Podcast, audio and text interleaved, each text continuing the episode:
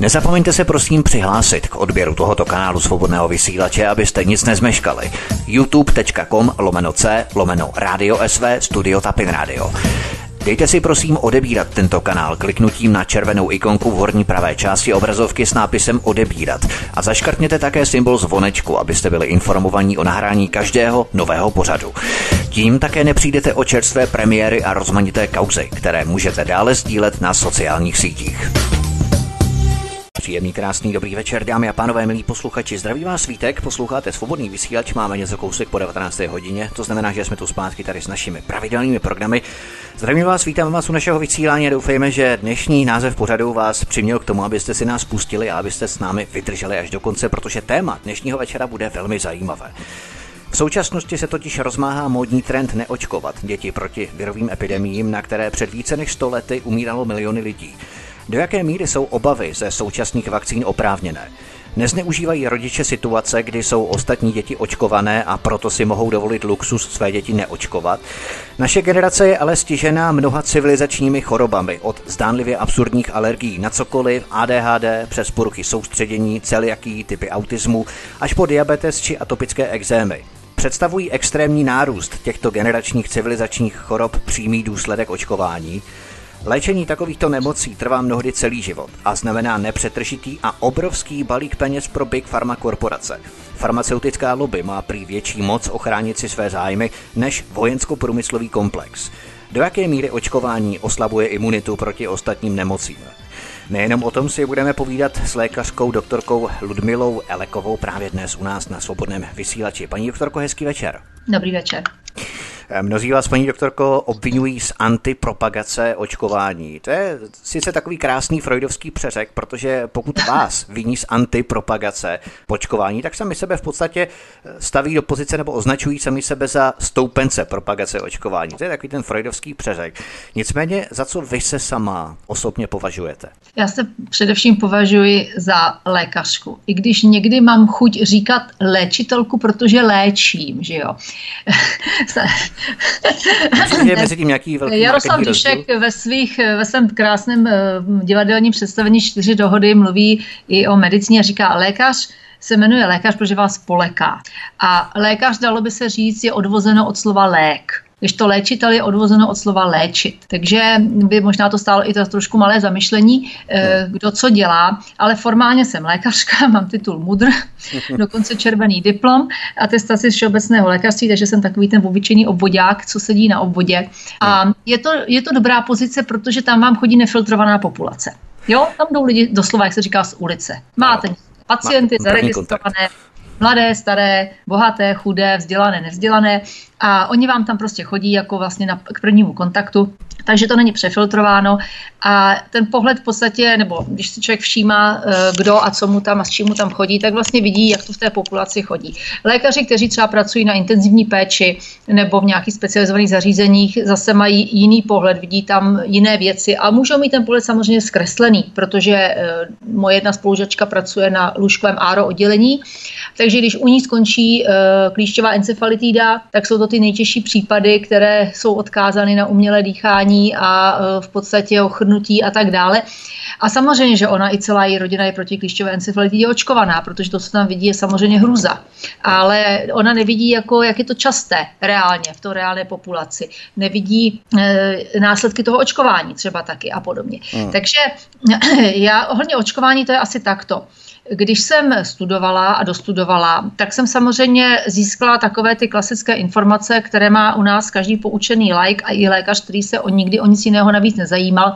A sice eh, jakoby informace typu, že díky očkování eh, tady nemáme ty epidemie, děti nám neumírají jako malinké na nějaké nemoci, vlastně se máme všichni krásně a dobře a jsme zdravější.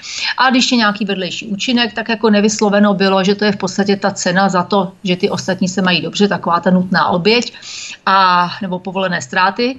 A to je něco, co se stává velmi vzácně, jinými slovy, že blesk udeří vždycky do jiné střechy, ne do té vaší. A žila jsem v tom domění, byla jsem ráda, že máme povinné očkování, protože že my teda ty zodpovědní občané budeme chráněni před nějakými nezodpovědnými asociály, kteří by nám tady se na to vykašlali a roznášeli nám ty choroby. A to se samozřejmě, tohle jsem měla v hlavě dokud teda blesk neudožil naší střechy a nebylo očkování poškozeno ve vlastní dítě. Mm. A chvilku trvalo, než my se mi ty věci poskládali a pak jsem v podstatě začala být zvědavá. Říkala jsem si, co se vlastně v tom děcku dělo. Jak to, že jsem to nevěděla, jak to, že jsem to neměla rozpoznat, jak to, že mi nedošly některé souvislosti, jak to, že jsem vlastně vůbec nevěděla, co v té vakcíně je, vůbec co se může stát. Já jsem byla úplně jako, fakt, jak se říká, slepá ovce. jo, je v podstatě to... nepolíbený, protože pokud se ho to netýká přímo, tak eh, to ano, vidí v pouze zprostředkovaně abstraktně více Já jsem jevy. věřila, že svým dětem dělám dobře. Moje nejstarší dítě dokonce mělo některé dobrovolné vakcíny navíc. Jsem byla hmm. ochotná zaplatit ne úplně malé peníze tehdy. Hmm. Jo, v roce 90, nevím kolik, 1500 korun za očkování proti žloutence typu A, to bylo jako dneska to dá 7 tisíc v podstatě. Uh, dostávám takový jako různý jako vy, lichotivé názvy, že jsem antivaxer a podobně. Uh, já jsem hlavně zvědavá. Jo? Já jsem zvědavá a já to beru tak, že beru Hippokratovou přísahu vážně. To znamená především neškodit. Chci, aby když s tím pacientem něco udělám, byl ten výsledek lepší, než když ho ke mně přišel. A pokud se má zvažovat riziko versus benefit, tak opravdu to, že musí zvážit a ten benefit musí být jasný. Takže protože se stalo mému dítěti něco, co jsem netušila, že se může stát, eh, pak jsem začala svá homopatii, ale podstatné je to, že moje námitky vůči očkování nebo ta kritika vůbec nemají s homopatii nic společného. To jsou všechno prostě oficiální standardní vědě zakotvené eh, zakotvené uh, jakoby, uh, námitky tak jsem si začala říkat, co se tam dělo. Začala jsem to studovat, mezi tím se objevil internet, takže člověk se dostal v podstatě k zahraničním zdrojům. No a nestačila jsem se divit. Nestačila jsem se divit, co vlastně to očkování je a pořád jsem si říkala, eh, pak, mi doš, pak vlastně jsem si položila tu otázku, nebo respektive byla mi položena otázka, jak to, že teda, když se očkuje, ale jenom proti něčemu, nemáme ty epidemie těch nebezpečných nemocí, proti kterým se neočkuje. Proč nemáme epidemie moru, moru cholery, tyfu, já nevím čeho všeho dalšího, nebo dokonce spály, protože spála byla velký zabiják v 19. století a dneska na to, že to je spála, tak se nikdo nevyděsí. A pozor, ta smrtnost šla hodně dolů, dávno, dávno před antibiotiky, takže to nemůže být o penicilínu. Takže si začnete klást otázky, jak to, že máme nemoci, proti kterým jsme nikdy neočkovali které tady kosily miliony lidí a nikdo se jich nebolí a nikdo před nimi nevaruje a nikdo před nimi nestraší. Jak to, že v některých zemích se proti něčemu očkovalo a v jiných se neočkovalo, ale víceméně ta nemoc mizela podobně. Takže začala jsem se ptát, začala jsem přemýšlet, začaly se rýsovat odpovědi. A když jsem e, viděla ve své homopatické praxi ty děti a začala jsem tam vidět ty vzorce, tak nastal určitý okamžik, kdy už jsem prostě nemohla mlčet. A byla jsem naivní, samozřejmě, protože jsem si říkala, tak já teď vlastně upozorním na riziko. Třeba si začnou lidi všímat. No samozřejmě reakce byla úplně jiná a otevřelo mi to oči, ale co mi taky otevřelo oči, bylo to, že eh, jsem viděla, že vlastně ten konvenční doktoři, kteří na mě čtí síru, nemají protiargumenty. Já říkám, očkování způsobuje neurologické poškození, to je fakt, nikdo to nevyvrátil. Způsobuje alergie, je to fakt, nikdo to nevyvrátil. Způsobuje autoimunitu, o tom bylo popsáno mnoho papírů a byly na to konference, je to fakt, nikdo to nevyvrátil. Ta diskuze by se měla vést o tom, jak je to časté a jaký mechanismem, jestli jsou nějaké rizikové podskupiny těch očkovaných, které jsou k tomu náchylnější. Takže já, co říkám, můžu to doložit a nikdo nevyvrátil, co říkám. Byla jsem v přímých diskuzích na přednáškách v televizi i s třeba profesorem Primulou. Nikdo nevyvrátil, že když tohle tvrdím, protože to vyvrátit nelze. Podívejte si na příbalový leták, otevřete si příbalový leták, jakékoliv vakcíny a máte to tam, nervové poškození, alergie, autoimunita. A začala jsem si klást otázku, jak vakcíny vlastně fungují a došla jsem k názoru, který je teda hodně kacířský, ale doufám, že někdy hodně v budoucnu se bude potvrzen, že celý ten koncept je špatně. Takže nemá smysl diskutovat, proti čemu se očkuje. Prostě vždycky, to, vždycky riskujete jakýmkoliv očkováním alergie, autoimunitu, nervový poškození, podle toho, jakou máte genetiku, v jaké jste konkrétní situaci, výživové a tak dále, v jakém jste věku. A každá další vakcína, která bude vyrobená na tomto principu, to znamená, bude chtít tomu organismu spustit stejné procesy tvorbu protilátek, bude mít tyto vedlejší účinky. Tím bychom mohli diskuzi dneska skončit, ale budeme se bavit asi o něčem dál. Já si myslím, že to bude přímo začátek, protože vy jste načala spoustu zajímavých a řadu témat, eh, kterým se postupně budeme věnovat a ke kterým se budeme vracet právě proto, že jsou to velmi zajímavá témata, protože každý organismus lidského těla je jiný, každý má jinou životosprávu, má za sebou eh, nějaké životní útrapy, které ho poznamenaly zdravotně a tak dále. To znamená, že to všechno přispívá k tomu, že na každého ta vakcína působí trošku jinak. My jsme se to bavili, nebo vy jste načala třeba klíšťovou encefalitidu a vakcinaci právě na klíšťovou encefalitidu, to je právě to, že člověk si musí také zvážit, zda tak často a zda vůbec třeba chodí do lesa, anebo do takových rizikových oblastí, aby vůbec se mu vyplatilo to uh, očkování podstoupit, protože já jsem třeba proti tomu očkovaný byl, ale už 10 nebo možná 12 let jsem nebyl v lese nebo v takovém prostředí, kterém by mě třeba hrozilo zvýšené riziko nakažení klíštětem, touto virovou chorobou. A proto jsem od pokračování té injekce upustil právě. A vůbec to člověku nechybí, musí opravdu zvážit, zda mu to za to stojí. Eh, zvědavý lékař, to, to je další poznámka, kterou jsem si tady poznačil. Zvědavý lékař, lékař sám o sobě by měl být zvědavý celý život, eh, protože učí se celý život, to znamená, že by měl střebávat další nové, převratné, třeba i inovativní informace ohledně léčby. Ne každý to tak dělá, většinou lékaři asi filtrují informace, různé autory knihy, ke kterým se potom vrací, nebo když si potom nějakým způsobem rozvíjejí ty svoje teorie a léčebné procesy, praxi a tak dále. Lékař má být si se zvědavý, ale asi na jenom určitý segment těch přijímaných informací. Vy asi v rámci těch různých útoků jste musíte být asi obouchaná hodně, otřískaná, jak si to je taky útok trošku na nervovou soustavu toho lékaře, protože pokud ta druhá protistrana nemá argumenty, tak je to potom velmi obtížné nějakým způsobem vést tu korektní debatu. Lékařka, lékařka, nikdo se toho doufám nelekne. Možná se těmto spekulacím vyhneme a budeme používat, že jste doktorka, a ne lékařka nebo lékařka nebo léčitelka a tak dále. Asi jedno, jako... Doktor jenom tak trošku jako vtipně, abych to ukončil.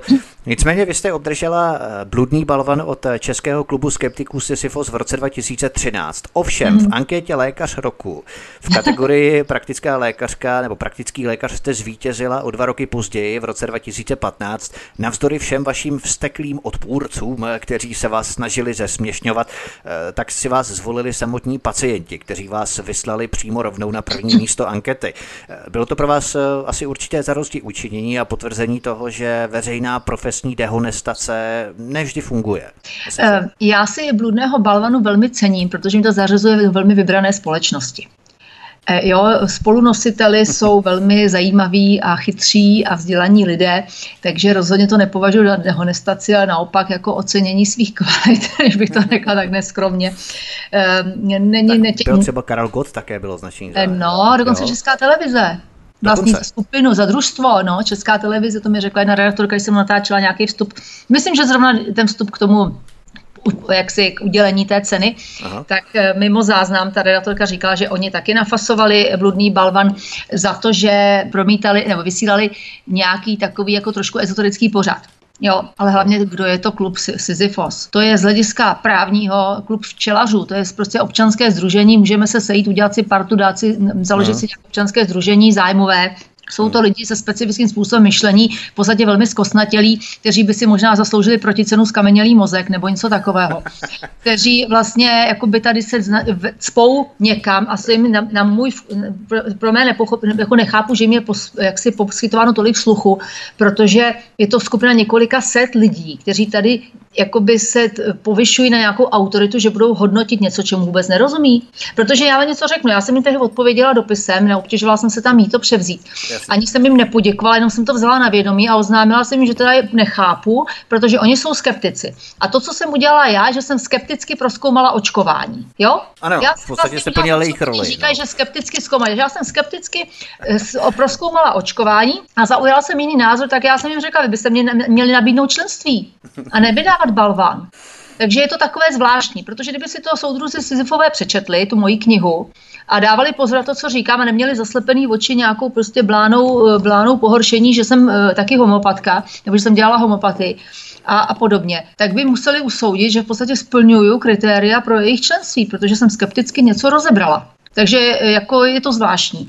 A, ne, to zvláštní. A zajímavý je, že, že pan profesor nebo doktor Grigard, ten může věřit Boha, nebrání mu to být jako předsedou jejich združení, ale když vy věříte v něco jiného, třeba v homopatii, tak jste blázen. Hmm. Jo, takže je to takové jako, bych řekla, lehce pokrytecké. Já chci říct, já nevedu boj. Jako, protože uh, já prostě poskytu informace, které vyvažují tu jednostrannou propagandu, která tady roky běží. Očkujte se, očkujte se, očkujte se do posledního dechu. Je očkování super, super, všechno, žádný kontraindikace neexistují, žádný vedlejší neexistují, vždycky očkujte se, očkujte se. Zkuste si přečíst, poslechnout jakoukoliv, já nevím, takovou tu eh, poradu, že jo, do nějaký online poradně. Mám se očkovat proti tomu? Jistě, jistě, jistě, čím víc, tím. A E, takže jsem si řekla, fajn, tady nemusíme přidávat propagandě, ta tady prší z hůry, jako hustý deští. Takže já jenom říkám, ano, jestli se někdo očkovat, fajn, ale ať ví, že to má i druhou stranu mince a že se může navočkovat, možná se tím vyřeší problém s tou nemocí, ale může si způsobit úplně jiný problém. Úplně jiné problémy, které přijdou za několik let. Ano, nebo i velmi rychle. Uh. V zásadě já každému říkám risk, risk vers, eh, riziko versus benefit. Takže když se chci očkovat proti nějaké nemoci, vy jste nakouslou týšťou encefalitidu, měla bych vidět, jaké riziko je. To znamená, kolik lidí se nakazí ročně, s jakými výsledky, jaká je teda pravděpodobnost, že vlezu, když půjdu na výlet, že si odnesu domů klíšťovku. A proti tomu bych měla znát rizika vakcín. Tady narážíme na velký problém, protože nežádoucí účinky jsou obrovsky, obrovsky podhlášené.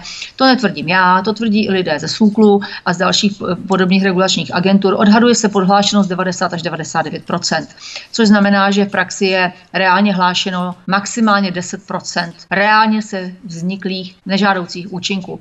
A můžu vám říct, že, že důvod je úplně jednoduchý. Představte si pana Nováka, který se nechá navočkovat, pak mu začne být nějak podivně. Eh, když mluvím podivně, může mít třeba i neurologické příznaky typu ochrnutí, bolesti hlavy, poruchy nějakého čití a tak dále, žádné jakoby, eh, jako jednoduché, jakoby neškodné záležitosti, nebo mu propukne nějaká choroba půjde k doktorovi a řekne, helejte se, já jsem se tady navočkovala za pár dní se mi dělo tohle, jako nemohlo by to souviset, tak můžu vám říct, že možná, když, od, když odečteme nějaký zlomek promile, tak doktor řekne, prosím vás, očkování takovýhle vedlejší účinky nemá, to rozhodně ne, to je náhoda, nebo máte něco jiného. Takže se to ani nezapíše do papíru, doktorovi to vyšumí z hlavy, pan Novák uvěří panu doktorovi, že to není a pak bude běhat od čerta k ďáblu, respektive od jednoho specialisty k druhému a léčit svou nemoc a, eh, a, a, a se, jak si a registr hlášených účinků, eh, nežádoucích účinků je čistý. Rozumíte?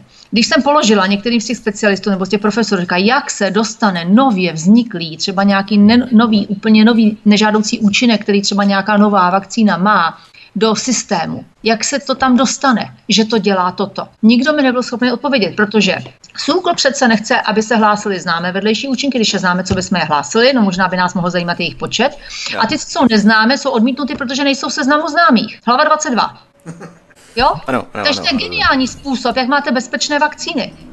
A já si docela kladu za zásluhu, že než jsem začala kritizovat to dětské očkování a začala jsem jako uvádět, co to může způsobit, tak bylo ročně hlášeno 40 reakcí na hexavakcínu. Těch hexavakcín se za rok napíchalo zhruba 400 tisíc a bylo hlášeno 40, slovy 40 nežádoucích účinků. Takže se pan profesor Primula a ostatní byli v prsa, jak máme úžasné bezpečné vakcíny a všechno to jsou výplody nějakého chorého mozku. Ale po několika letech ne, nejen mé aktivity, nechci si přisluhovat všechny, přibí, eh, eh, přijímat všechny zásluhy, bylo tady mnoho lidí, kteří dělali to tež, uh-huh. se to zvedlo postupně asi na něco přes tisícovku. Takže během pár let, to znamená, buď teda se vakcíny staly ob nějak strašlivě nebezpečnými, takže to násobně stoupalo z roku na rok, anebo teda na tom starém systému bylo něco zásadně špatně. A dostal se tam nový vedlejší účinek a to je narušení vývoje kojenců. Takže už to tam je a už je to tam zmiňováno. Jo?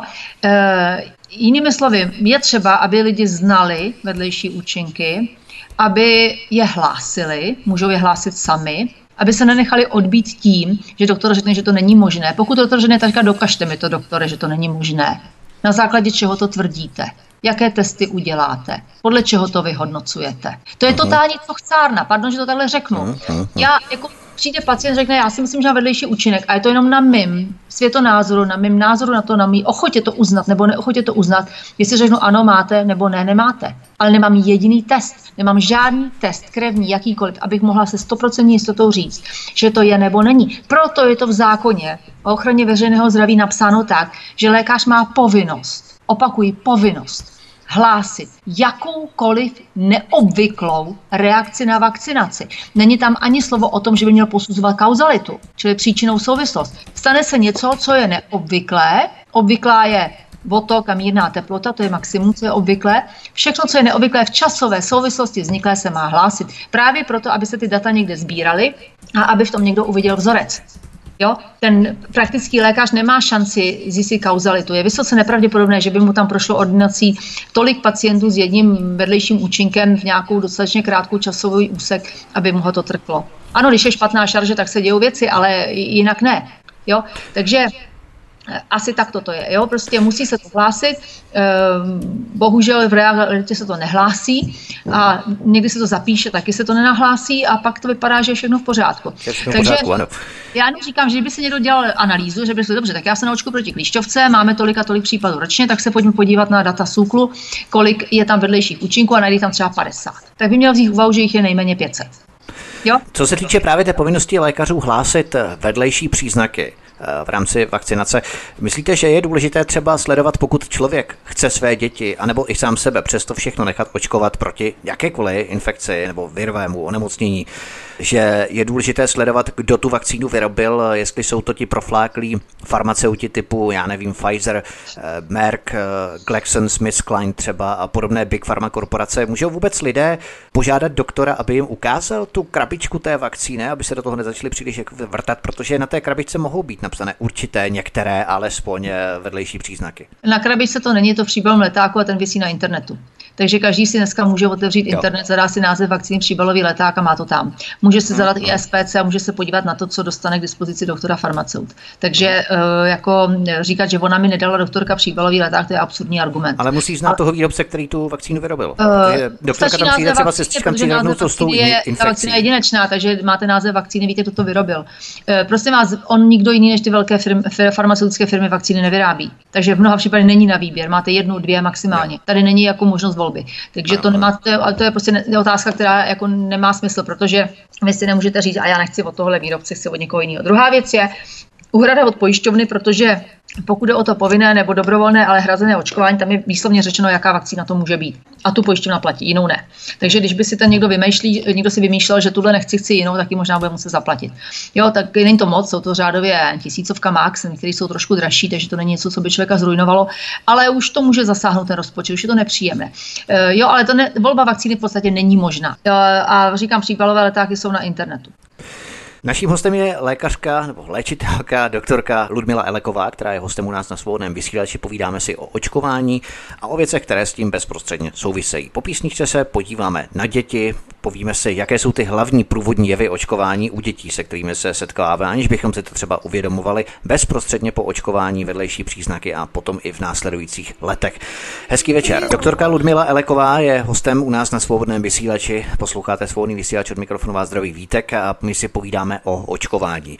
Když tady začneme od dětí, jak jsme načli před písničkou, jaké jsou ty hlavní průvodní jevy očkování, se kterými se setkáváme, aniž bychom si to třeba uvědomovali, myslím, bezprostředně po aplikaci té hexavakcíny například, potom jaké to může mít důsledky v dlouhodobějších letech?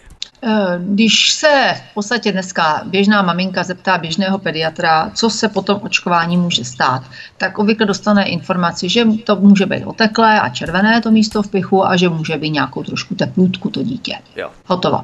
Hmm. Nedostane varování, že by mohlo mít nějakou vážnější e, jako reakci a prostě otok a teplutka. Takže když budete, já nevím, nějaká opravdu laická maminka bez nějakého biologického vzdělání, která tomu doktorovi opravdu jako důvěřuje a ne, nikdy ho jí nenapadlo se spochybňovat nebo ověřovat ty informace, přijde domů, dítě bude mít třeba teplutku a to a bude křičet, bude plakat, bude neutěšitelně plakat, bude řvát jako tur. A tak si bude říkat, asi ho bolí ta nožička. Jo, bude ho no, chovat, prostě noc, a pak to odezní a dobrý. Už to je patologická reakce. Nebo ta teplota bude hodně vysoká. Jako zažila jsem případy, matka celá vyděšená volala, že dítě má 40, doktorka řekla, to je normální. Eh, přitom SÚKL chce, aby se hlásila teplota na 38,5, trvající déle než 3 hodiny. Ne 3 dny, pardon, než 3 dny. Jo? Asi tak. Takže doktoři odmávnou spoustu věcí, které jsou v seznamu reakcí podléhající hlášení. Eh, a pak jde o to, že to dítě se změní. A někdo má štěstí, odezní to a dítě je v pořádku, ale může se stát, že dítě je mrzutější, hůř usíná. Jo, už to není ono. Je, je prostě takový ufňukaný, nesměje se tolik, nebo dokonce přestane i něco dělat. Takže třeba už to vypadalo, že se otočí na bříško a další dva měsíce leží na zádech a o otáčení neví zájem. Nebo se méně usmívá, dokonce, že méně kouká do očí, nebo odmítá pít, nebo málo pije, nebo něco. A bohužel, když se tyto, eh, což jsou jenom příznaky poškození mozku, když eh, matka přijde s tímhle, že od toho očkování, ona si to většinou nespojí. Já, já jsem si to nespojila. Takže vlastně eh, přijde s tím, že Pepíček blbě pije, že Pepíček, já nevím co. No a doktorka začne říkat, no tak asi nemáte mlíko. Ona bude mít prsa nalitý na prasknutí a nemá mlíko, že jo? A podobně. Nebo si začnou vymýšlet nějaký, že rostou zuby a nevím co všechno. Jako ta fantazie bez břeha. A opravdu jsou zlomky nebo jednotky doktorů, kteří jsou, si dají dvě a dvě dohromady a ještě navíc, aby to nahlásili. E, někdy to odezní, že to trvá třeba týden, dva, tři. Bohužel to někdy neodezní úplně. Dala se další vakcína a dějou se horší věci. No a e, u kojenců to obvykle postihne ten pohyb, že se zarazí vlastně ten, nebo opozdí ten pohybový vývoj, ale opozdí se i řeč.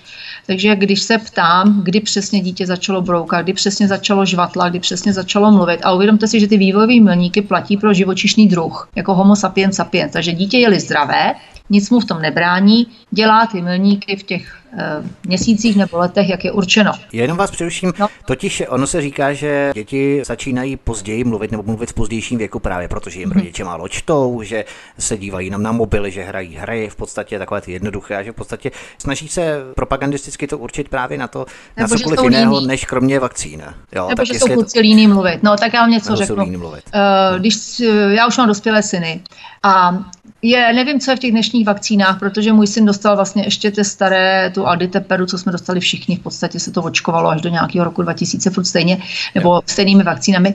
Takže on dostal úplně stejnou vakcínu jako my všichni ostatní. Ten očkovací kalendář byl trošku bohatší, až později, jako se tam už byl Priorix a takové, nebo Priorix MMR v jiné verzi, ale ta, ta základní očkování v tom kojeneckém věku bylo to tež. Dostali tuberkulózu ve třech, čtyřech, pěti měsících, nebo tak nějak dostali to, to DTP, Alditeperu. To byla furt ta stará socialistická vakcína. Yes.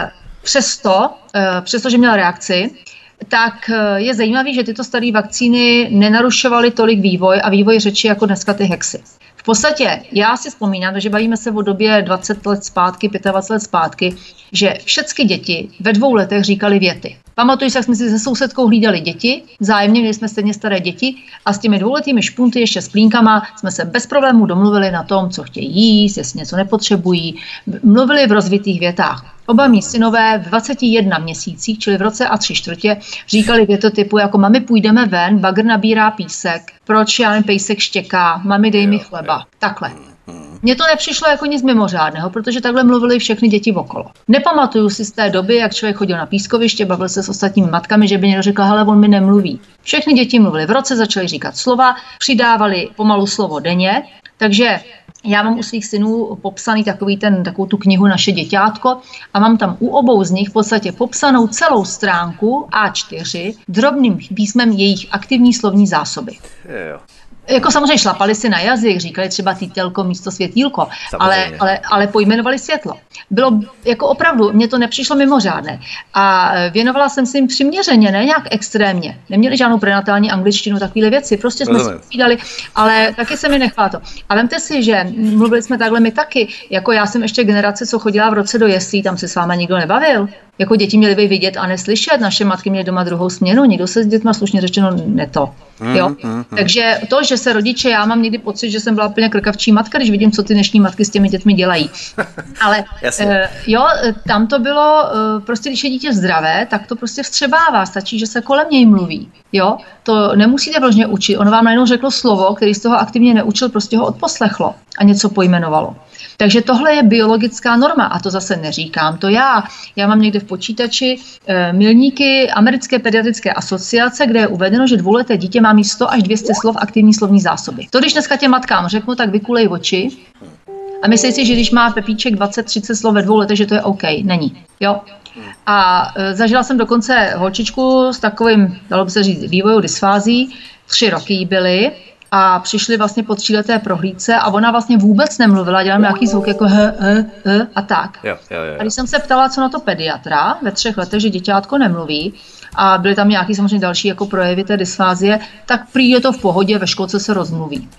Tady považuji za naprosto teda příšerné, já nevím, jaký výraz použít, já jsem říct ostudné a možná to je, co bohužel těm kolegům pediatrům projde pod nosem.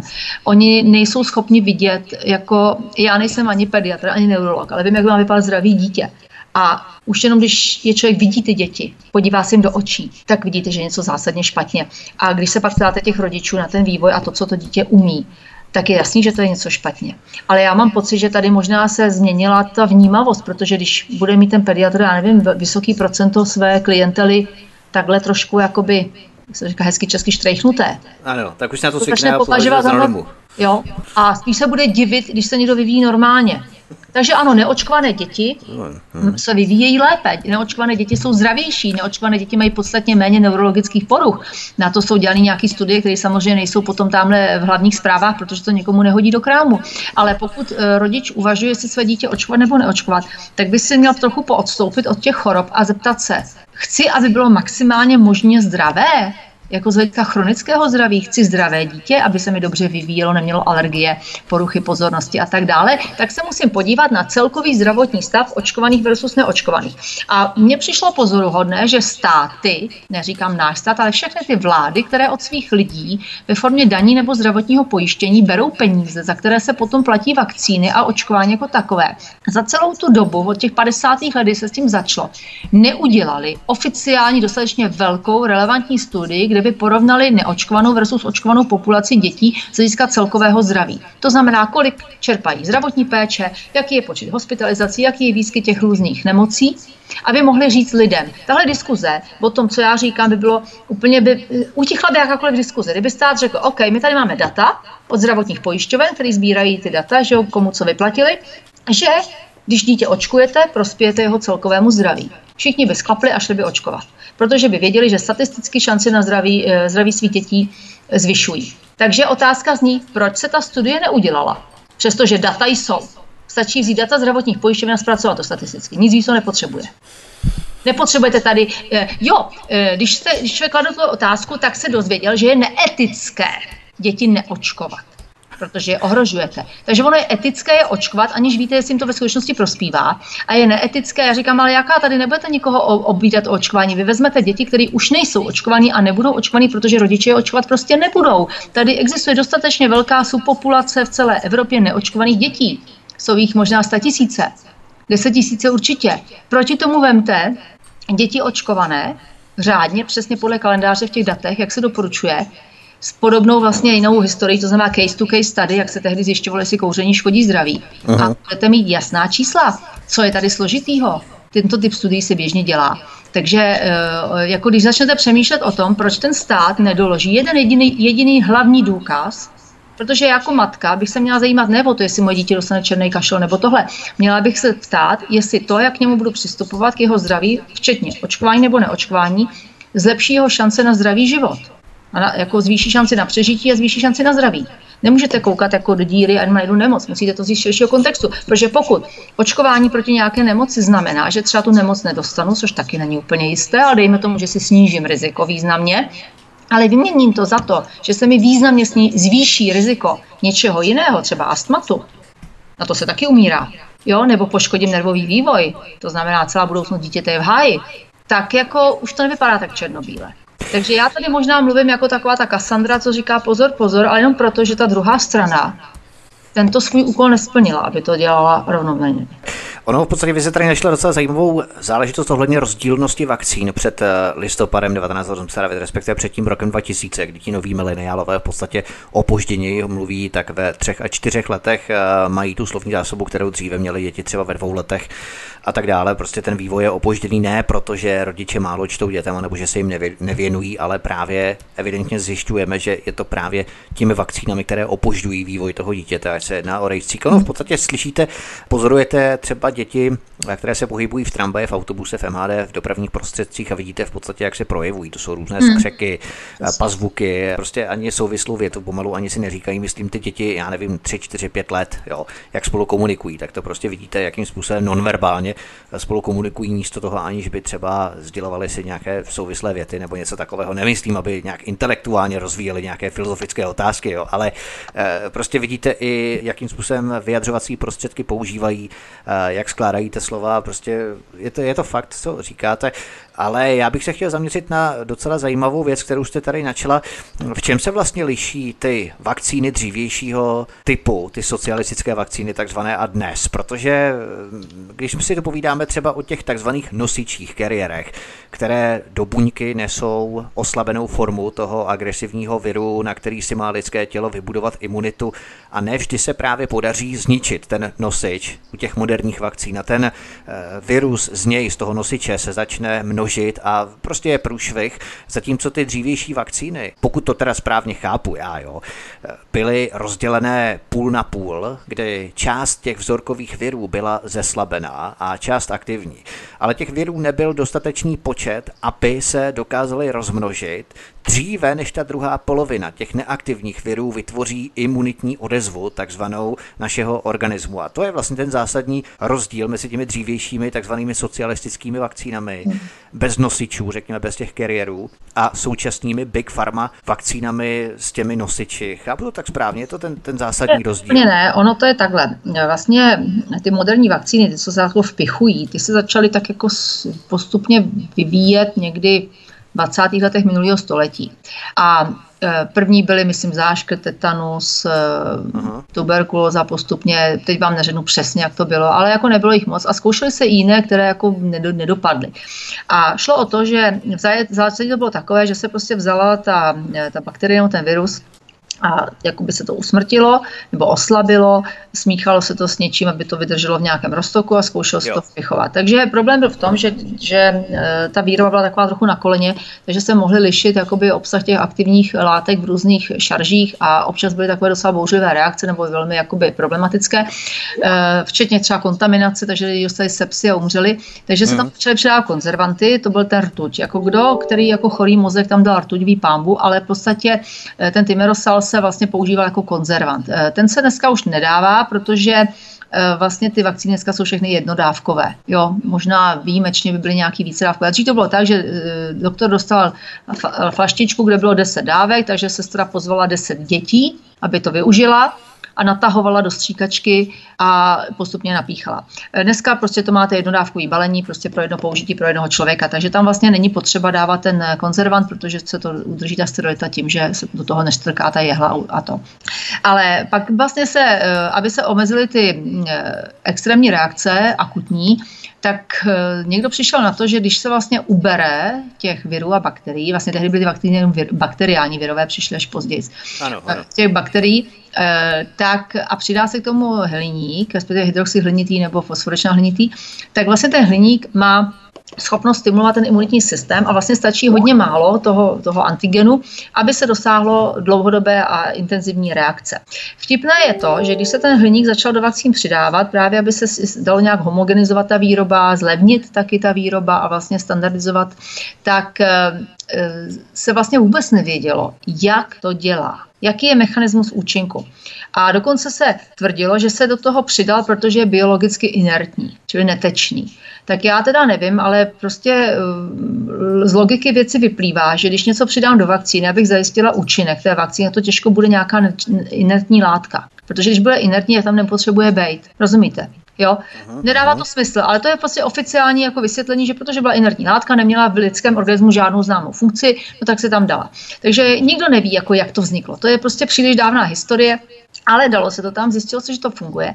A vlastně od těch 20. let je hliník byl jediným adjuvantem ve vakcínách dlouhou, dlouhou dobu. Ehm, pokud jde o ty viry, eh, rozlišují se vakcíny buď jako živé, oslabené nebo takzvaně mrtvé. No, pomeňme to, že virus není živý, ale takže těžko ho zabít, ale v zásadě to bralo tak, že buď je to úplně tak inaktivováno, že to není schopno se množit, anebo to je jenom oslabené, ale je schopné se to množit.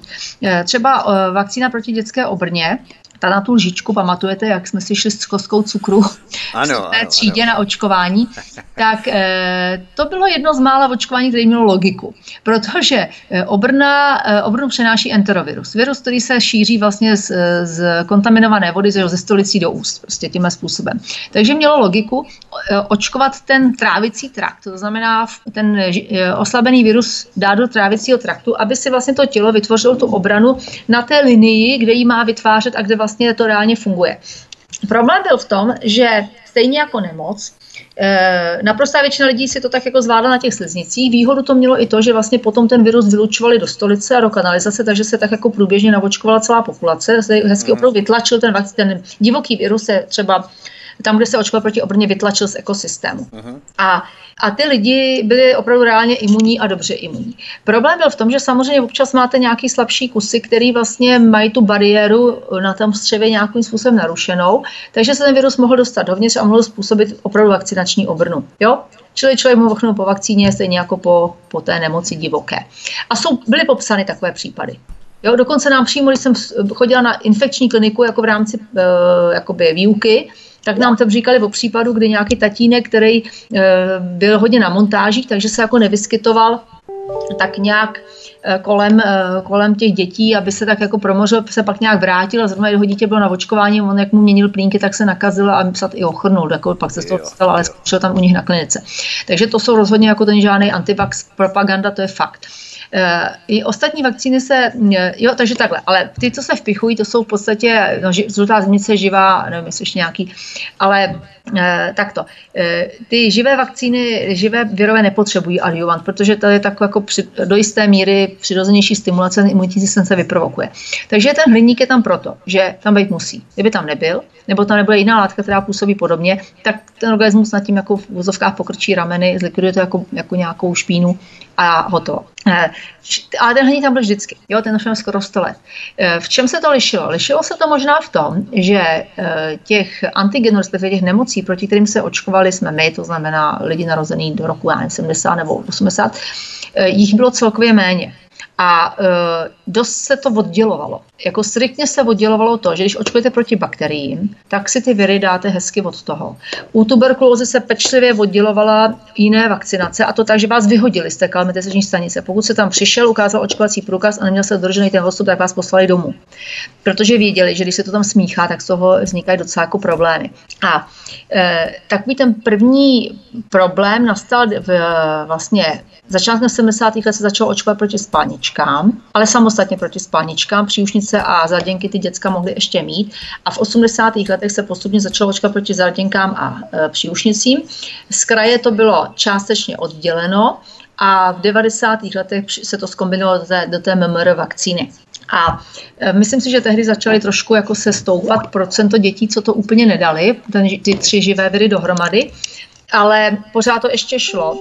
A v roce 2000 byla první základní změna v tom základním kojeneckém očkování, kdy se k tomu DTP, k té kombinaci, což je zášky tetanus černý kašel, to byla ta stará alditepera, uh-huh. přidali přidal hemophilus influenza, čili čtvrtá bakterie, a žloutenka typu B a, a první virus.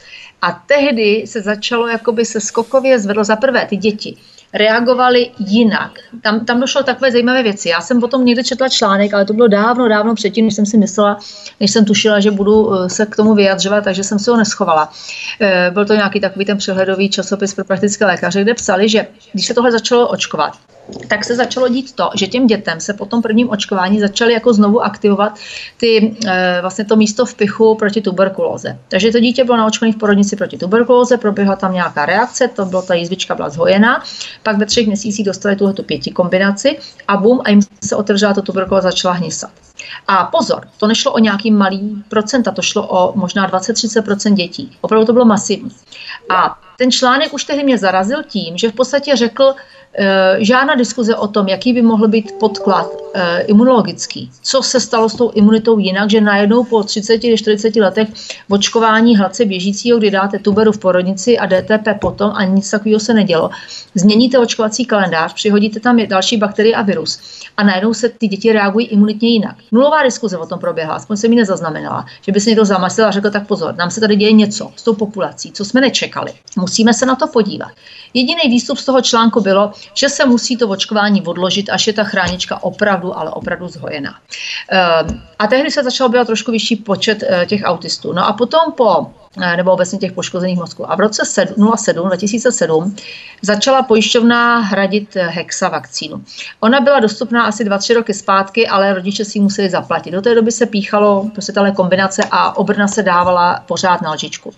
Eh, a v roce 2007 byla schválena hexa vakcína jako by standardní, státem hrazená, nebo teda pojišťovnou, takže to dítě, dítě dostávají najednou uh, záškrt černý kašel, což jsou v podstatě uh, Takhle, záškrt a tetanus v té vakcíně jenom toxín. Jo? To jsou vlastně toxoidové vakcíny, čili imunituje se proti toxínu, té bakterie, ne proti bakterii samotné. Pak je tam eh, černý kašel a hemofilus, což je očkování proti bakteriím. A pak jsou tam dva viry, obrna a hepatitis B. Takže máte mix v jedné injekci toxín, bakterii a virus. A já si osobně myslím, že to je ten problém. Tahle kombinace. Že to je novinka, novinka v celé očkovací historii, že se tohle dá dohromady nebo najednou, protože dřív se to striktně oddělovalo. Jo. A myslím si, že tohle to udělá něco v tom imunitním systému jinak, protože ty reakce a v imunitním systému a v nervovém systému, protože opravdu to narušení té řeči, to je to vlastně to, když už to dítě má mít jediný poškození toho nervového systému, tak má narušení řeči. Pak se na to nabalují ty další. A vlastně to je něco, co tady nikdy nebylo. A je to opravdu natolik epidemický, že to fakt nemůžete svést na to, že se rodiče dětem nevěnují, to je blbost, oni se jim věnují. A uh, jo, najednou se nestane ze všech asociálové. To je absurdní. A uh, druhá věc je, máte, že ty dítě třeba začne jakoby mluvit a pak přestane. Jo? Nebo pak má sourozence a ten mluví, takže jako někde je problém. A čili něco se tam děje jinak, já nevím co, protože se nikdo neobtěžoval to zkoumat. Což je taky pozoruhodné. Vemte si, že se očkuje systematicky plošně někdy od konce 50. let a Dosud nevíme, co přesně se v tom organismu děje, když nastane nějaká patologická reakce, ani nevíme, jaká podskupina dětí je riziková. A to je podle nich vědecká medicína. Kosti se koukají na druhou stranu, nikdo to nechce to vidět. Zajímavé, ano. Jo? Ano. Místo toho, aby se systematicky vzali ty děti, kteří třeba měli ten neutěšitelný pláž, nebo kteří dostali křeče po tom očkování, nebo cokoliv jiného, aby je někdo zkoumal a hledal, čím se liší od těch, co proběhly standardně. A našli rizikové faktory, aby se ty děti mohly předem, předem kontraindikovat, nebo nějakým způsobem se k tím přistupovalo opatrně. Tak se to prostě tváří jako, že náhoda. Náhoda není nic. A, a že opravdu jde o to, že jak se začal očkovat hexa, tak začal stoupat těch, eh, ten mm, počet těch, těch nervových, nervových nežádoucích účinků a právě často ty zaražené vývoje a zaražené řeči, což je opravdu novinka. Jo, dřív to bylo tak, že ty děti třeba plakaly, měly křeče. Jistě, že mám taky, jsem viděla autisty dospělé ve věku mých dětí, kteří vlastně absolvovali stejné očkování a skončili v autismu. Ale jako tam mohly být nějaký, jo, tam, tam mohlo být, vždycky byly zranitelné kusy. Vždycky byly, pardon, že říkám kusy, jo, zranitelní jedinci. Vždycky. Ale i můj bratr byl takový. Můj brácha do 40 let nemluvil. To byla taková ta vlaštovička. Jo, že byl očkovaný stejně jako já, úplně stejně. Kojený byl zhruba stejně krátce jako já, vychovávaný uh. stejně. Matka se mu možná vědovala ještě víc, protože pak už žádný dítě neměla. A on byl úplně normální, on nebyl jako autistický, absolutně ne, on byl emočně pořádku, šikovný, jako motorika dobrá, všechno to bylo OK, ale nemluvil. A oni z toho byli fakt jako hotoví, protože uh, byli zvyklí, že děti mluví. Já jsem nezavřela pusu a všechny děti mluvily a on se na to pamatuju. On byl mladší o čtyři roky. Pamatuju, že mu byly tři nebo kolik a jenom chodil ukazovat e, e, jo. Uh-huh. A když to matka konzultovala s doktorkou, moje matka byla učitelka, takže znala vývoj a bylo to divné, ano. tak doktorka, která nebyla špatná, pámbu, já jsem s ní pot, k ní potom chodila se svým synem nejstarším, tak říkala, no jo, jako Einstein mluvil taky až v pěti letech, jako no jo, Einstein byl autista, dneska víme, že jo.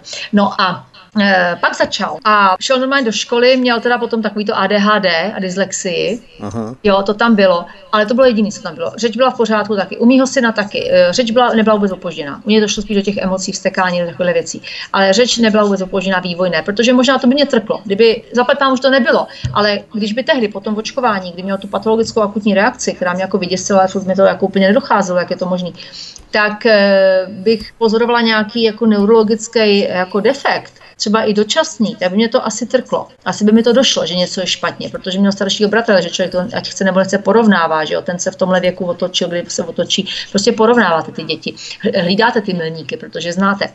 Ale e, takže byli vždycky zranitelní jedinci, vždycky. A e, takže možná nějaká genetika v té naší rodině tam je, já nevím. Ale dneska jich je víc. A může to souviset eh, s jinými faktory, ale myslím si, že ta, jo, a pak ještě byla třetí milník, pardon, se vrátím. V roce 2010 na konci se zrušilo očkování proti tuberkulóze. Já se do dneška pamatuju, jak jsem v té době hodně chodila na nějaké ty antivax stránky, třeba tu svobodu v očkování. A teď jsem tam koukala, četla jsem na ty příběhy ze života a úplně jsem zírala, kolik matek popisovalo, že těm dětem strašně hnisela ta tuberkulóza že prostě chodili půl roku na čištění abscesů, že otekly uzliny, že jim to museli léčit, prostě, že tam byly plné čekárny na těch klimatizačních stanicích s těmito dětmi. A já jsem si říkala, kde se to vzalo? To jako si nepamatuju, že by někdo měl problém s očkováním proti tuberkulóze.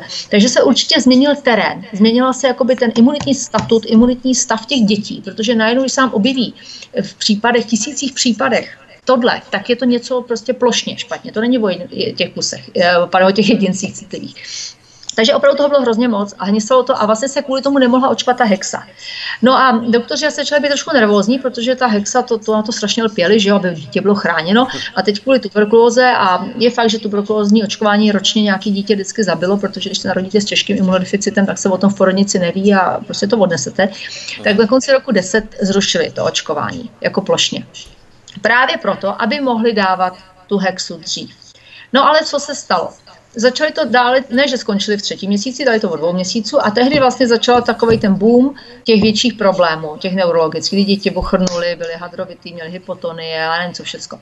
Uh, a Četla jsem před pár lety eh, někde rozhovor s doktorkou Jitkou Škovránkovou, což je doktorka z očkovacího centra v Motole, která tam jakoby odpovídala na nějaké otázky a ona tam řekla, že vlastně, když se zrušila ta tuberkulóza, tak stoupl počet neurologických eh, jako reakcí po hexavakcíně, takže to netvrdím já. A vlastně jakoby překvapení. A pak řekla, že to je proto, že ta vakcína proti tuberkulóze se vlastně vymyká ostatním a ona je buněčná a stimuluje tu buněčnou TH1 imunitu. Takže vlastně to dítě jakoby mělo větší prostor pro to, pro to eh, jak si v stimulaci té TH2 imunity tou klasickou hexou, tou standardním očkováním. Takže vlastně ten výkyv nebyl tak velký a ty vedlejší účinky nebyly tak velké. Můžete to představit jako houpačku, takovou tu houpačku, co máte jako dvě děti na každém konci, takovou tu kládu uprostřed na ose, kdy když to máte vyrovnané vodorovně, tak máte vyrovnanou buněčnou a protilátkovou imunitu. Teď si představte, že dítě vlevo je ta buněčná a ta tuberkulóza ji hodila trošku nahoru a ta hexa o nějaký úhel to hodila dolů. Takže to vlastně to bylo jakoby vykompenzováno částečně tou tuberkulózou. A teď si představte, že máte tu houpačku vodorovně a dáte tam jenom tu hexu, takže se vám to dítě vpravo zvedne výš. A ona vlastně řekla, že když se zrušila ta tuberkulóza, tak vlastně docházelo k větší stimulaci TTH2 imunity a tím pádem většímu šanci na to, že vznikne e, neurologický vedlejší účinek. No a já když jsem na to koukala, na ten text, tak jsem jako zůstala úplně, jak se řekne hezky česky, štajf. A říkala jsem si, při vší úctě paní doktorce, ona si ani vůbec nevědomuje, co vlastně teď řekla nebo napsala.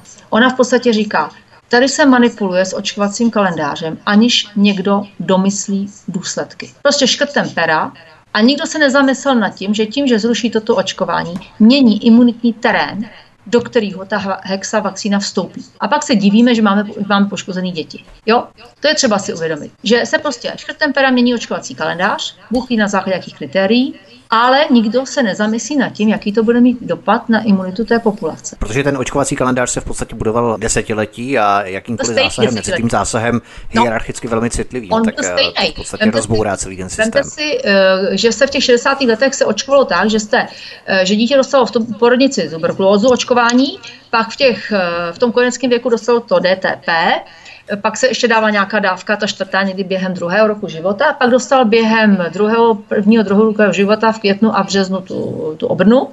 Tam to záleží na tom, kdy jste se narodil, protože se to očkovalo vždycky v květnu a, červ, a v květnu a v březnu a v květnu, takže dítě narozené třeba na podzim to mělo v půl roce, dítě narozené na jaře to mělo v roce. Jo, ale zhruba řečeno v tom druhém roce života člověk dostal. A do roku 77 se očkoval proti pravým neštovicím, to je taková ta jízva na rameni, jo, co starší z nás mají. A e, to taky probíhalo někdy v tom, já, já se pamatuju na nějaký, možná to jsme byli starší, já se pamatuju, jak mi do toho ramene něco tam jako provádějí, takže mi museli být aspoň čtyři roky.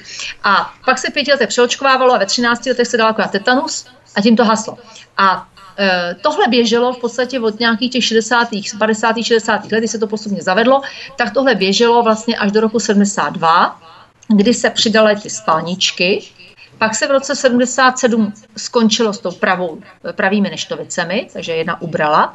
A pak od 80. let, to šlo relativně pomalu, v 80. letech se přidalo teda zarděnky a příušnice, s tím, že zarděnky se nějakou dobu očkovaly jako by ty pubertáci, dívky, pubertální dívky 12 letý nebo 13 letý, který je neměli, a doočkovávali se mladé ženy, které je neměly, ale to není žádný velký biznis, že jo, doočkovat jenom ty, kdo neměl zarděnky, takže postupně se to hodilo do toho batolecího očkování a od 90. let se očkují teda zarděnky, spalničky, příušnice, vlastně batolata a ale zbytek zůstal pořád stejný. A pak v roce 2000 se k tomu základnímu očkování, tomu DTP, přidal ten hemofil a žloutenka B, takže to jsou dvě věci navíc, ještě navíc přidaný k něčemu jinému, nepíchaný extra. No a pak to houstlo, že jo. Pak s hexou přišel Prevenár a Rotaviry a prostě eh, jako, když, se, když by si člověk udělal tabulku, já jsem ji udělala pro jednu, prezent, pro jednu prezentaci, pro jednu přednášku, vlastně, kde jsem napsala ty, eh, ty roky a měsíce, kdy se to píchá a vlastně napsala jsem názvy nemocí, tak takhle vidíte, jak to houstne. Um, jo. Jo, a teď máte dobrovolné vakcíny, které nebyly, takže když je maminka snaživá, tak může dát k tomu všemu ještě meningokoka, žloutenku a klíšťovku, chřipku, Eh, já nevím, co ještě, jestli ještě něco, HPV už je dobrovolně povinný v podstatě, jo, takže opravdu... Tak ono to asi stoupá právě díky tomu, že hranice se otevřely po listopadu 89 a je tady mnohem více kultur, civilizací, kteří přijíždějí do České republiky a to znamená, že ty nemoci se tady potom rozšiřují mnohem více než třeba před eh, tím listopadem 89, kdy jsme tady měli železnou oponu a přece jenom těch eh, lidí, když tady samozřejmě byli Afričané, byli tady Větnamci, byli tady Kubánci že, a tak dále, Arabové, ale v podstatě těch kultur tady nekřižovalo v takovém krátkém čase tak moc, jako třeba teď. To znamená, že možná byl důvod ještě ne pro zvyšování těch eh, chorob v těch vakcínách. No, to je tak, jako myslíte si, že je třeba očkovat proti planým neštovicím? Třeba... Tak jako měl jste je? No, já jsem je neměl, já v tom mám zmatek, eh, člověku se točí hlava. Pupínky, svědivý puchýřky, maminka vás určitě puntikovala tekutým pudrem svědilo ne, to. Tak to myslím, že jsem neměl. To myslím, že jsem neměl. A právě se obávám toho, jestli třeba nějaká kultura, která není proočkovaná proti této chorobě, že se nemůže zavléct třeba tu chorobu. Jo? Uh, takhle. Je, ono, se, ono je spousta nemocí, proti kterým, kdyby teda uh, jako vakcíny takhle. Máte spoustu nemocí, proti kterým by bylo možná fajn mít vakcíny, protože tam by to opravdu mohlo něco udělat. A pak máte nemoci, proti kterým teda na to očkování koukáte, jako co to je. Uh, ono se ukazuje, že vyrobit vakcínu na přání není tak jednoduché že tady proti malárii se třeba snaží už hrozně dlouho, nic, proti jiným nemocem, nic. Takže ono proti AIDS, jo, se snaží. No, a, no. a tak proti hepatitidě C která je horší než B, je častější, je to horší nemoc. A tak dále. To je spousta nemocí, kandidáti na vakcínu, kde kdyby se vyrobila nějaká slušná vakcína, tak by to bylo fajn. Ale přesto není, protože to není tak jednoduchý. A naopak, jakoby mně přijde, že oni to prostě zkouší a když se jim podaří nějakou vakcínu vyrobit, tak vyrobí poptávku. A to třeba platí u těch rotavirů. Někdo, já někdy se dostal nějaký materiály, kdy v podstatě vyrobili vakcínu proti rotavirům a pak vytvářeli poptávku. To znamená, najali si PR agenturu a začali dělat normálně kampaň, aby doktoři věděli a začali to brát vážně, aby vytvořili poptávku u těch matek, protože ta vakcína byla placená. Já jsem si říkala, rotaviry, co to, to je jako běžný průjem, jako kde je problém. No a mám naštěstí schovaný svoje starý skripta ze studií z 80. let z infekčních nemocí, tak jsem se tam podívala na to, co se dovím o rotavirech. A tam moje, ty moje skripta jim věnují přesně asi 6 řádků. Ještě dohromady s Norfolkvirem ale píšou, že to je prostě běžný průvodce průjmu u dětí, že to probíhá takhle pár dní průjem a tím to skončí, naprosto neškodný a že jediný riziko je to v rozvojových zemích, kde to dítě může utrpět dehydrataci a umřít na dehydrataci. Na průjem neumřete jako na tu infekci, umřete na dehydrataci, že nemáte tekutiny. Takže když žijeme v civilizované Evropě, dítě bude mít průjem, nebude přijímat tekutiny, když půjdete do nemocnice, dostanete infuzi a jdete domů. Jo, nazdar. A Vlastně to není problém. A že se vlastně do pěti let děti promoří, 90%.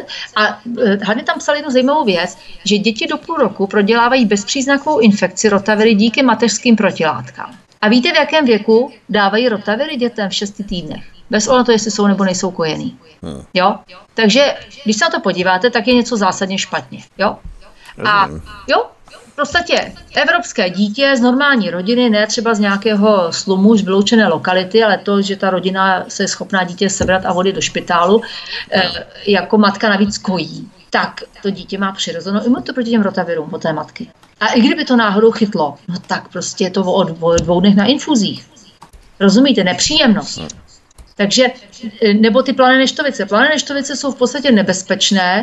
Herpetické viry jsou nebezpečné pouze pro lidi s velmi oslabenou imunitou. Takže pokud bude dítě na nějaké imunosupresivní terapii nebo po, po léčbě rakoviny nebo s nějakým imunodeficitem, prosím, nebo s těžkým exemem, kde by se to mohlo prostě celý jako, jako infikovat, ten exem a mohl by to dítě mít jako těžký průběh, tak prosím, ať se tam ty plané neštovice očkují protože tam to riziko asi je někde jinde, ale úplně zdravé děcko. Pane bože, to je jediná nemoc, která jim zbyla dneska, aby ji mohli prodělat. Takže rozumné matky nechají, vytvoří řetězec nákazy, když je někdo dítě, dítě ze sousedství onemocní, tak se na pískovišti domluví řetězec nákazy, pasážuje se tričko, nebo se chodí, chodí na návštěvy a kde se děti Jasně. oblejzají, aby se nakazili. A když si dávno se takhle dělali tzv. zarděnkové párty. Takže když měl děvče, tak se staral, aby to do puberty dostalo. Když jste měl kluka, tak se se staral, aby chytil příušnice. A dělalo se to takhle ještě před válkou druhou světovou. Uh, už zesnulý doktor eh, Buchwald napsal kdysi dávno knížku Očkování obchod se strachem. Doktor Buchwald byl narozený ve 20. letech minulého století a pracoval pro ten e, Kochův institut v Německu. Takže to znal z mhm. první ruky. Viděl, jak ty nemoci, prostě byl, byl to insider, jak se říká. Napsal knížku, která vyšla někdy v 20. letech, Očkování obchod se strachem a on tam popisuje, říká, takže bavíme se, víte historicky, jak to bylo v Německu ve 20. letech, že jo? Byly po válce, platili reparace, byly v krizi, Výmarská republika, takže rozhodně žádná idylka. A zdravotní péče byla někde úplně jiná, jinde antibiotika nebyly, takže eh, to bylo z hlediska jako zdraví podstatně rizikovější období. A on tam psal a říkal, příušnice patřily dětství jako výměna zubů. Dítě dostalo cibulový obklad na krk, když mu nic nebylo nebo na uši, chodilo ven, bylo zváno na návštěvy, když někoho nakazilo dobře, když někoho nenakazilo taky dobře. Jo? A o spálničkách tam píše, že popisuje vzpomínku, že mu bylo asi 6 let, babička na něj pohlédla s koumavým zrakem a řekne, ten chlapec půjde příští rok do školy, ještě neměl spálničky. Takže využili nejbližší epidemie, kluka nakazili, myslíte si, že by jako chtěli riskovat jeho život? Ulehl do postele, babička ho láskyplně opatrovala. Jo? A, a, byl prostě, a on tam říká, že to vlastně brali jako, že posiluje imunitu uh, spalničky. Oni dočasně udělají malou imunosupresi, ale z dlouhodobého hlediska posilují imunitu. A vlastně popisuje tam, jak byl babičce vděčný, že prostě potom byl vodolný. No a to my jsme těm dětem sebrali. A vlastně se dneska ukazuje, že třeba když prodělá dívka příušnice, tak má nižší riziko rakoviny vaječníku. Jo, že vlastně ty dětské nemoci mají funkci v tom zrání imunitního systému. Ano. A znamená, že to je přirozený průběh vývoje toho organismu, že je dobré právě prodělat nějakou nemoc v tom přirozeném stavu tak, aby se vytvořily rovnoměrně v podstatě ty funkce toho lidského organismu pro ten další život, jak se. Ono uh, takhle, se... vás, já ještě dokončím. Jistě, no. že to občas někdo odnese. Jo, máte, ta úmrtnost je tam sice malá, ale je, ale ta úmrtnost zásadně závisí prostě na, i na stavu výživy. Takže v Africe, když máte epidemii spalniček, tam ty děti padají jak mouchy, a v Evropě to nestojí za řeč.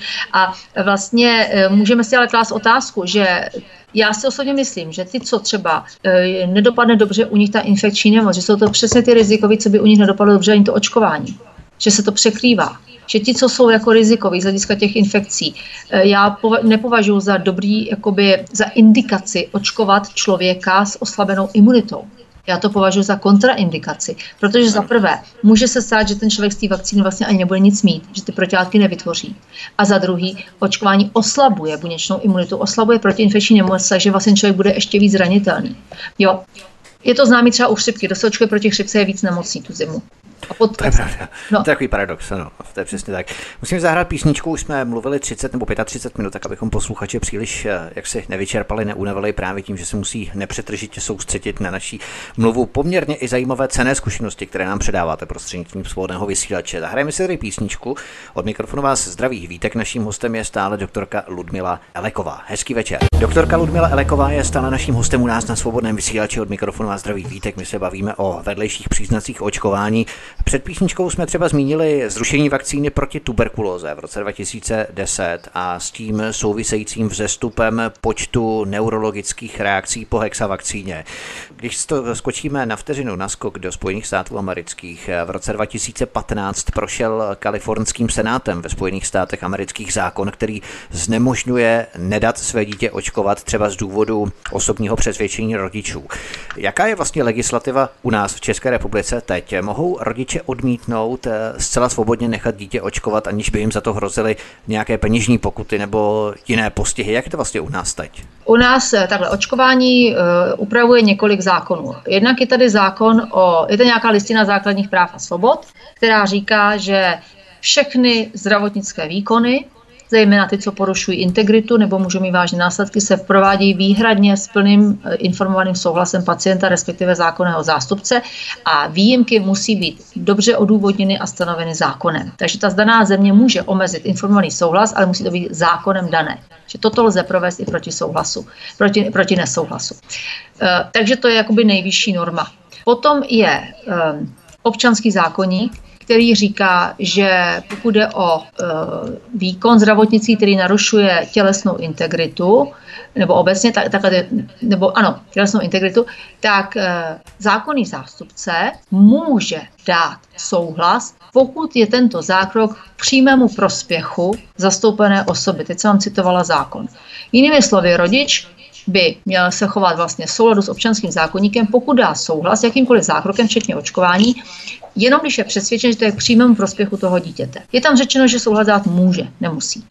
Pak máte zákon o zdravotních službách, který e, jakoby upravuje detaily toho informovaného souhlasu. Především, aby byl informovaný souhlas platný, takže říkám, očkování není vyňato z informovaného souhlasu. Provádí se s informovaným souhlasem.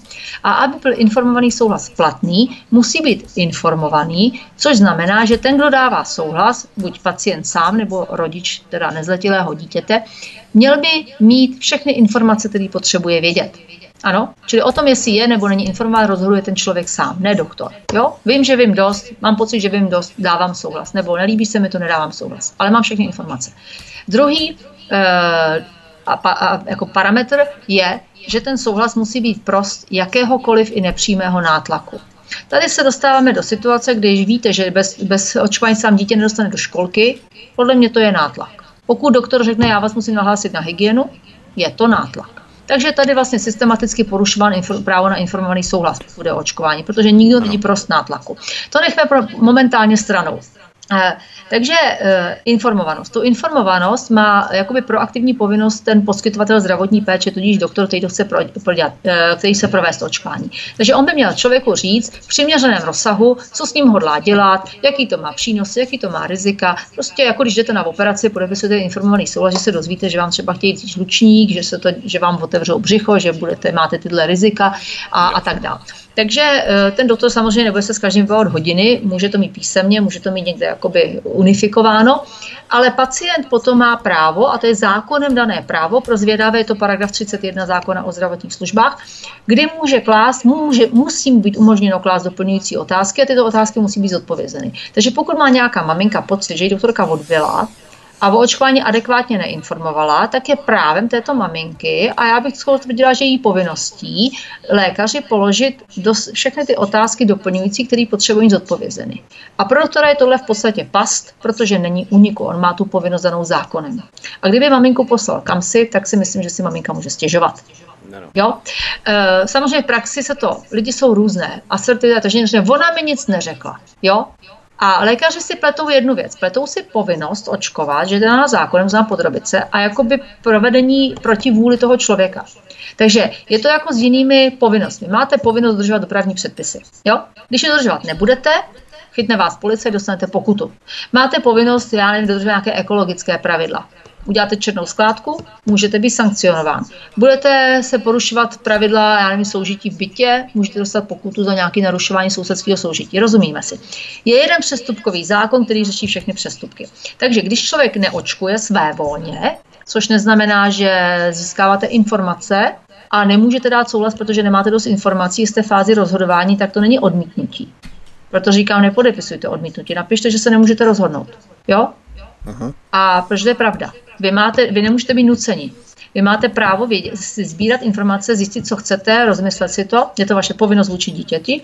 A pak, když budete rozhodnutí, máte očkovat. Takže jako to, že teď zrovna nechci dneska, protože se mi něco nezdá, není důvod, že něco odmítnete, takže nikdo to odmítnutí. Podepište maximálně odložení. A a dejme tomu, že někdo bude odmítá, že byl udán na, na hygienu a že hygiena zahájila e, přestupkové řízení. Takže je to stejné, jako když porušíte dopravní předpis nebo něco takového. Takže to, co vlastně hrozí, je pokuta. Samozřejmě, pokud se člověk umí inteligentně bránit nebo se hlavně postará, aby se do této situace nedostal, to znamená, nikdy nic neodmítne, ale bude extenzivně využívat své právo na informovaný souhlas, tak eh, vlastně se do této situace vůbec nedostane. A když zaplatí pokud je to tím vyřízeno. Jo? E, druhá vlastně sankce, která tady je, je ta školka. A to je samozřejmě, všichni víme, že to není žádná ochrana veřejného zdraví, ale donucovací prostředek, tím se netají ani stát. Jo, to je naprosto jasný. Je to racionální chtít děti očkovaný do školky, ale nemůže být očkovaný, nemusí být očkovaný na pískoviště nebo na dětskou oslavu nebo na cokoliv, nebo ano, na cestu letadlem. Jo, to nikoho nezajímá. Ale prostě je to donucovací prostředek, protože vidí, že děti, lidi tu levnou školku potřebují. Že pro mnoho rodin prostě školka z, z dotací od státu je nezbytně uh-huh. aby matka mohla do práce. Takže eh, je to velmi, je to vlastně poslední ex, jakoby plošný donucovací prostředek, který státu zůstal, proto na něm takhle lpějí. Proto uh-huh. takhle lpějí naprosto ještě iracionální racionálnějším vyžadování očkování na tábory a a školy v přírodě, což je úplná absurdita, že jo, ve třídě spolu sedět můžou, na, na škole v třídě spolu sedět nemůžou, to je jako nemáte absolutně šanci nějak obhájit jako odborně, ale všichni víme, proč to tady je. Tak proto ten tuhý odpor, jo, proti zrušení, proti nalomení toho. E, takže e, takhle to je. Když se rodič rozhodne, že očkovat nebude, že školku nepotřebuje, že je eventuálně ochoten zaplatit pokutu, tak ho nikdo donutit nemůže. Jo? Takže tak to je, rozumím. Takhle to je. Jako musím říct, že ty zákony jsou zatím dobrý. Jako jo. A ještě tady máme rozsudky, rozsudky, dva rozsudky ústavního soudu, kde dva právě eh, jak si ty správní řízení o pokutu doputovali až k ústavnímu soudu, kde ty rodiče argumentovali výhradou svědomí. Jeden ten rozsudek se týká nějaké náboženské výhrady svědomí a druhý sekulární, kdy vlastně ty rodiče řekli, že neočkují, protože prostě je to v rozporu s jejich svědomím a tak dále. Dost, hygienem dala pokutu, oni prostě se odvolali, se to pasírovalo tím systémem, až se to dopasírovalo do ústavního soudu a ústavní soud v obou případech tu pokutu zrušil. Protože je tady že ochrana základních práv a svobod, kdy máte právo žít podle svého přesvědčení.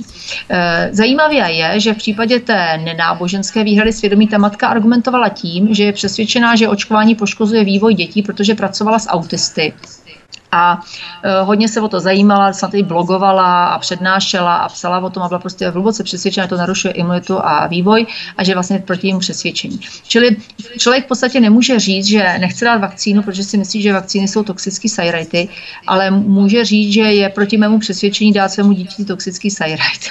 Jo, asi takto. Takže když tady máte tyto dva rozsudky, tak kdokoliv by argumentoval obdobně, a ty rozsudky jsou dohledány na internetu, tak by se v podstatě mohl dostat, dostat téhož. A je fakt, že hygieny značně polevily eh, v vyváhání pokut, protože jim je jasný, že to je ve značné mnohdy, mnohdy marný boj. Jo? Ale nejlepší je se do té situace vůbec nedostat. Školka je samozřejmě problém a uvědomuji si to, že pro mnoho rodičů je to v podstatě opravdu eh, ekonomický nůž na krk. A v takovém případě eh, mnoho lidí očkuje, ale já, kdybych byla v situaci, že bych věděla, že teď mám miminko čerstvé a že za tři roky má jít do školky, tak bych ho naočkovala ale ne teď, ne ve dvou měsících. Očkovala by ho třeba ve dvou letech. Abychom měli splněno, mohli do školky a to riziko je samozřejmě podstatně menší to tělíčko je přece jen vyvinutější hmm. než přece jenom pár těch týdnech. Eh, totiž eh, zastánci očkování tvrdí nebo argumentují tím, že pro 95% populace, to se právě dostáváme k tomu, co jste hmm. načala, eh, jsou vakcíny bezpečné, protože skutečně dojde k destrukci nosiče toho kariéru, který vstupuje do té buňky a předává tam ten původní oslabený virus, pro který si má to lidské tělo, organismus vytvořit imunitu a záměr těch vakcín je jakoby odpojení oslabeného viru od toho nosiče, kdy se ten nosič v podobě toho agresivního viru zničí, aby se ten samotný nosič nestal virulentním nosičem té uh, skutečné ano. nákazy. On je trošku jinak. Jo. Eh, tam jde o to, jo. že tam máte ten antigen, který ve většině případů je opravdu jako neschopný se množit. Dneska už ty vakcíny hlavně proti bakteriím neobsahují komplet bakterie a to byl rozdíl, jsem zapomněla říct, mezi hexou a tím eh, to alditeberou, protože ta alditebera obsahovala vlastně celou usmrcenou bakterii černého kašle. Takže se zjistilo, že vlastně tam, tam prostě to vedlo k těm výrazným reakcím a hlavně třeba e, u pokusů na zvířatech se ta pertusová vakcína používala na vyvolání zánětu mozku u zvířat pokusných. Takže jako byl tam problém. Ty neurologické byly způsobeny tímto. Taky tam byl ten tiomerosal, to znamená rtuť, a toho hliníku tam bylo docela dost. Ale prostě byla i jiná populace. A v hexe právě už není komplet, to je tzv. acelulární vakcína, že tam není celá ta buňka bakteriální, ale jenom kousky vlastně toho povrchu, ty antigeny, které byly vybrány, že proti ním ten imunitní systém tvoří vlastně protilátky. Takže to tež se týká jiných vakcín, že tam nemáte komplet vlastně ten virus nebo bakterie, ale třeba jenom kousek toho povrchu, aby se vybudila ta imunitní reakce, aby prostě jako rozpoznal, rozpoznal kousek toho kabátu a, a jakoby reagoval na něj. Takže ty vakcíny dneska, až na ty výjimky, které jsou jakoby živé, což je vlastně žlutá zimnice a to MMR, a abych na nějakou nezapomněla, myslím si, že fakt už žádná jiná není. Ehm, ty jsou schopný vlastně vést k tomu množení jo, v tom těle. A dochází k tomu. Třeba ty autisti opravdu mají živý virus, a aktivní virus ve střevech, to bylo prokázané už před 25 lety, a i v mozku. A lze to nepřímo prokázat tím, že někteří tyto autisti mají extrémně vysoké protilátky proti spalničkám. Tisícové titry třeba i mnoho let poté. To je patologické, to není normální. Jo? Když máte tisícové titry protilátek, znamená to, že imunitní systém s tím bojuje teď, nebo nedávno, nebo opakovaně. Jo? Prostě není normální, aby třeba osmileté dítě, které bylo očkované v roce a půl, mělo titr proti spalničkám pět tisíc. A já jsem takový děcka viděla. Já jsem ty výsledky viděla. A ty děti mají symptomy zánětu mozku běžícího, chronický. Jo, jsou tam symptomy prostě jasného zánětu mozku. A samozřejmě tohle taky nikdo nechce vidět, že jo? ale je to prostě podle mě kauzální důkaz, že ten problém udělal ten virus, který se tam prostě v, v situaci, kdy ten imunitní systém ho neuměl standardně zlikvidovat nebo standardně na něj reagovat, na něj reaguje přemrštěně, prostě snaží se ho zlikvidovat a vlastně tam je nekončící válka v tom mozku. No, takže eh, tam nejde o to, o to, ten nosič je v podstatě ten hliník. A hliník má fungovat tak, že on vlastně jakoby eh, při... Takhle, jak probíhá vakcinace? Je to jehla, že jehla se vrazí prostě do svalu. Takže když vrazíte do svalu jehlu o průměru půl milimetru, tak ten sval poškodíte, způsobíte trauma. Jako když si zarazíte hřebík nebo, nebo e, třísku nebo něco takového. Způsobíte trauma. Trauma znamená krvácí to, že je tam krev. Znamená to, že poškodíte buňky. A vlastně, jakmile poškodíte tkáň, tak se spustí alarm, jakmile se vám obnaží vnitřek buněk, to je patologie, takhle to nemá být, vnitřek buněk nemá být v kontaktu s okolím, nemá být v kontaktu s imunitním systémem, tak se spustí v podstatě alarm začnou se tam stahovat různé imunitní buňky a ten hliník tam vlastně ještě docha- vlastně to jakoby přiživí a vlastně ten hliník je pohlcen spolu s tím antigenem makrofágy, což jsou vlastně ty velký požírači, ty bílé krvinky a ty to vlastně nám jako požerou a transportují ho do nejbližší mízní uzliny. To je vlastně standardní postup, že tady je, hele, tady je něco, co jsem vlezl zvenku, tak se pojďme na to podívat a možná budeme třeba proti tomu bojovat. A je prokázáno, že vlastně z té imunitní uzliny cestuje lymfou a že se dostává do mozku, ten hliník, a dokonce v formě nanočástic, což je docela blbý. Nanočástice vám proleze jakoukoliv škvírkou. A velmi rychle. A byly dělané studie na zvířatech, kde, když udělali to, že odstranili spádovou uzlinu, která, která vlastně odváděla lymfu z místa toho aplikace vakcíny, tak nedošlo k průniku do mozku. A když naopak zvýšili propustnost té mozkové bariéry, tak tam došlo k vyššímu průniku do mozku. Jo? Takže je prostě fakt, že hliník z vakcíny přímo vleze do mozku a tam dělá zánět. Problém s hliníkem je, že tam zůstane hodně dlouho. Jo, byly dělané studie, kdy prostě zjišťovali třeba, že až roky po vpichu našli ten hliník v místě vpichu. Takže vlastně my potřebujeme, potřebuje se, aby ta vakcína fungovala dlouho aby to tam nějakou dobu běželo. Takže hliník zůstává. Problém je v tom, že když zůstane skombinovaný s tím antigenem, tak se nemůže vyloučit moči. Normálně se hliník vylučuje moči. Když sníte hliník, vypijete ho někde, skonzumujete ho, tak vám okamžitě tak se ho zbavíte velmi rychle. Prostě ho zlikvidujete, vyčuráte ho. A jo, on se samozřejmě může někam ještě uložit, takhle v těch minimálních dávkách to nestojí za řeč. Prostě tělo ten hliník nechce, takže se ho snaží zbavit. Ale ten hliník vakcinační jednak vede k aktivaci imunity, což pozřený hliník neaktivuje imunitu, to je prostě jenom toxin, který sníte. Takže jako říkat, teď výdle ho je mnohem víc, je kravina, protože to je neporovnatelné. Takže tam je problém v tom, že ten hník spustí tu určitou imunitní kaskádu, která prostě na jedné straně vede k tomu, že vzniknou protilátky a na druhé straně e, vede k tomu, že dojdou k vedlejším účinkům. A jak jsem říkal na začátku, že každá, každá, opakuju, každá dávka každé vakcíny u každého člověka, je to ruská ruleta, může spustit alergii, může spustit autoimunitu a dostává se do nervového systému. Aha. To vyplývá z principu účinku. Jak proč alergie autoimunitu? Tak si představte to místo pichu. Vrazila se tam jehla, vytlačil se obsah, je tam poškozená tkán, připlují tam bílé krvinky. A já se ptám, jak bílá krvinka pozná, proti čemu má reagovat? Co tam jako je žádoucí? Máme tady antigen nějaký nemoci, proti tomu máme reagovat, ale máme tady taky vlastní DNA, máme tady vlastní struktury buněční poškozený, vlastní nitrobuněční struktury, máme tady nějaký kontaminanty jako zbytky antibiotik, rozumíte, kasein ze živné půdy, vajíčko, vaječný bílkovin z, živné, z, z vajíček, na který to pěstovali. Takže z principu vyplývá, že vy, když vrazíte do těla injekcí cizorodou látku, vzniká alergie. A tohle zase netvrdím já, na to přišel Clemens von Pirket před 100 lety, doktor, který tohle zkoumal a vlastně ten založil slovo alergie jako odlišná reakce, nestandardní reakce. Zjistil, že když do těla nefyziologickým způsobem vrazíte bílkovinu, spouštíte alergii. Tečka. Takže je třeba si uvědomit, že kdykoliv se očkujeme proti čemukoliv, tak riskujeme, že se posuneme tímto směrem. Alergie, autoimunita, nervový poškození. A jestli to bude klinicky poznatelný, že teda propukne ta choroba, objeví se alergie a tak dále. E, záleží na tom, v jaké jsme momentálně kondici, když se očkujeme, jak máme nastavenou imunitu, jestli už v té alergii máme našlápnuto z předchozích dob, dob jestli už něčím trpíme, jestli máme nastřádané jiné poškození nervového systému. Proto je to ruská ruleta. Roztočíte bubínek a uvidí se. A problém je v tom, že je, jsou lidi, já jsem viděla, prosím vás, jako možná, stovky, možná mám pět tlustých šanonů, jako poškozených lidí, možná tisíc, já nevím, jako hodně. A e, takže vidíte nějaký vzorec. A máte situaci ne tak raditní, že člověk se očkuje, očkuje, očkuje, furt pohoda, pohoda, pohoda, nic se neděje. A pak ta jedna vakcína je přespočetná a je problém.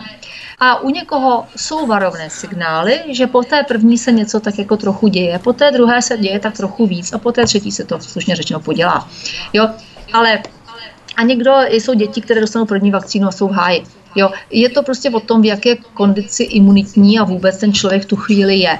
A bohužel to je věc, která se dá, řekněme, eh, lze identifikovat určité rizikové faktory, hlavně u těch dětí, to znamená říct si, tady by mohl být problém, ale nemáte to 100% jistotou. Občas tak, tam je genetika, DNA. Eh, já vám to trochu řeknu. Občas jsem viděla děti, které uh. měly teda neskutečně nastřelený rizikový faktor, mě úplně běhá nás pozár, když jsem ten příběh poslouchala a vyšli z toho v podstatě s nějakou banalitou. A pak byly děti, kde tam skoro nic nebylo a odnesli to velmi vážně. Toto je ještě dospělí. Jo, někdo se očkuje proti chřipce 20 let a furt mu nic není a někdo se hmm. naočkuje jednou a dostane roztroušenou sklerózu. Jo, takže ono, Jasně. ono takhle. Ty rizikové faktory jsou v podstatě um, jakákoliv imunitní dysfunkce. Jakmile je tam ta imunita nedobře nastavená, takže se bavíme o dětech. Dítě uh, se narodí, má se narodit jaksi spodem, pochvou, při tom průchodu porodním kanálem se má vlastně od matky kolonizovat její vaginální florou, to znamená těmi probiotickými bakteriemi. Postupně se kolonizuje každým kontaktem, kojením, pusinkou, dotykem rukou. Uh-huh. na sebe nasákne ty bacily. bacily. Mají to být ty hodné bacily, jak se říká. A ty vlastně mu vlezou do toho střeva, postupně ho tam jakoby kolonizují a vlastně ty bakterie jsou učitelé imunity. A vlastně učí a ladí tu imunitu toho kojence. Takže dítě má být rezistenci. přirozeně, má uh-huh. být kojeno jo, má být kojeno, protože mateřské mléko je sladké, kdo ho kdy ochutnal, tak ví, ale ten cukr tam není pro to miminko, ten cukr je tam pro ty bakterie to miminko jede na ty tuky z toho mlíčka. Takže, Takže takové ty sterilizátory a tyhle ty věci ty jsou v podstatě zbytečné, protože fakticky tu rezistenci dítěte existuje, poškozují. Existuje přísloví čistota plus zdraví špína celý. Ano, ano samozřejmě ano, ano, ano. Eh, odsud podsud, protože jako nějaká míra hygieny je samozřejmě žádoucí, ale rozhodně absolutně by se nějak dívala prsty předtím, než pojít, aby prostě sterilizovala dudlí, když ho dítě upustí. Budeme se nějak chovat úplně malinkého dítěte, ale v podstatě taková ta přirozený kontakt, přirozená špína v té domácnosti, mm, takový to, to je úplně normální, má být.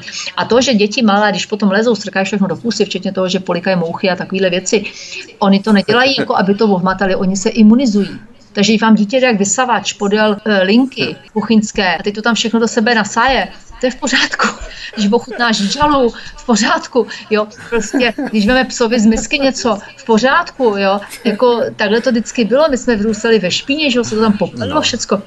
A existuje hygienická hypotéza, která říká, že právě proto, že jsme moc čistotní, a ne, nepotkáme se s tou špínou v tom útlém věku, tak potom máme ty alergie a autoimunity. Přesně tak a nás jo. potom skulí všechny ty choroby, no, ano. Že ta tak. imunitní systém prostě nezraje tak, jak má zrát, takže on očekává tu špínu, on očekává ty bakterie, viry, parazity, prostě všecko. Takže když ty matky hystericky vyšilují, že dítě něco veme prostě z pískoviště, vyloví nějaký starý, takhle. Eh, existuje takový vtip, jak se pozná prvomatka od čtvrtomatky na pískovišti, no, že když prvo, když prvo dítěti upadne dudlík, tak matka vytáhne nový vysterilizovaný. Když druhému dítěti upadne dudlík, tak mu matka eh, ho opláchne vodou. Když upadne třetímu dítěti dudlík, tak mu matka volízne nebo otře o kalhoty a dítě se sebere ze země samo. Jo. A to je docela trefné. No. no. Já jsem taky trošku poznamenaný právě tou přečistotnělou civilizací, i když nejsem prvotřídní mileniál, mě je 37 let, nejsem zase tak úplně mladý, ale i tohle mě připadá už dost jako přes čáru, jo, takže opravdu člověk je poznamenaný tím, jak se to vyvíjí postupně ta sterilizace, řekněme, toho všeho prostředí úplně až na maximum, jo, je to, je to pravda, no. Já pamatuju, jak dcera mojí kamarádky se koupala v bazénku, eh, byl jí rok a něco, byla jako na dohled, někde takhle na ní koukali si ze dvou metrů ty rodiče, pili kafe a teď najednou si koukli, že holka na něčem hoduje. Kým to chvilku trvalo, než jim to došlo, že jo? Na čem myslíte, že hodovala? No vykakala se do té vody, že jo? A její druhá dcerka této kamarádky, ta, ta ochutnávala psího vínka. A vajgly sbírala. Prostě ta byla jak, opravdu jak, buldo, jako jak vysavač, to bylo úplně šílený. A teď je zajímavé, teď už má sama dítě a je hrozně čistotná. Takže jo, jo, jo. je to zvláštní. Ale je, takže to dítě má být jako kolon, prostě matička příroda není blbá. Máme tady milion let fungující systém. A teď si vemte, kolik se dětí dneska rodí císařským řezem? Uvádí se čtvrtina i víc. Jo, strašně moc se jich rodí císařským řezem. Jakmile se dítě narodí císařským řezem, má narušenou tu primokolonizaci a má tím pádem narušenou imunitu. Dneska je známo, že děti narození císařským řezem mají vyšší riziko obezity, alergií a dalších jako věcí, protože se naruší ta, ta flora. Pak máte děti nekojený. Člověk by řekl, že dneska máte laktační poradkyně na každém rohu, že ty matky budou kojit, jo. ale žádná sláva to není. E, třetí je, že i když ta matka porodí normálně, dneska se strašně matkám dávají antibiotika kvůli tomu streptokokovi. To není zase tak stará věc. Já si vůbec nepamatuju, že by se někdo staral o nějakého streptokoka, když jsem měla děti. A Dneska mi každá druhá řekne, že dostala antibiotika, protože měla streptokoka. Uh, jistě, může se stát, že když se dítě jako rodí tou pochvou a je tam streptokok, že se může kolonizovat a nedopadne to dobře, ale když se podíváte na procento matek, co mají streptokoka a procento těch sepsí u těch dětí, tak je tam obrovský nepoměr. Uh, další věc je, že uh, to, jako má imunitu matka, ovlivňuje taky už prenatálně zrání toho dítěte. A když si máte, že dneska ty třicátnice v průměru, co rodí, každá druhá má alergii, každá druhá má autoimunitní zánět štítní žlázy, jo, že ty nejsou zdraví ty matky, nejsou ani ty otcové, jo, takže kolik dětí je z umělého oplodnění, to znamená, když se ty lidi nejsou schopni roz, rozmnožovat, tak sakra je s nima něco zatraceně špatně ale místo toho, aby se podívali do, do zrcadla a na svoje zdraví a snažili se dát do letě, tak jdou tam zaplatit na klinice nějaký těžký prachy a nechají se tam udělat technicky. Takže co je to za přirozený výběr? Rozumíte zase? Když vypipláte jednu jedinou použitelnou spermii, nadspete ji do vajíčka, a pak se divíme. A takže, když je dítě, to je druhá věc, ta matka, jaký má střevo, když to dítě se rodí pochvou, ale v té pochvě není to, co tam má být, tak je taky špatně. Uh, antikoncepce. Vemte si, že dneska rodí ženský, co 10, 20, 15 let jedli antikoncepci. Uh, naštěstí se už odklání, zvyšuje se procento žen, co mi řekli, že to v životě neměli v puse nebo že to přestali brát, ale před takovými deseti lety většina to brala a brali to dlouhý roky, dostali to v 16 a ve 30 rodili. Takže uh, to taky mění tu floru, vyčerpává to určitý živiny. Takže to je pravda. Já, já používám takové jako politicky nekorektní por, přirovnání a říkám, když skřížíte dvě herky, tak z toho nebude dostihový šampion. A bohužel my všichni jsme herky.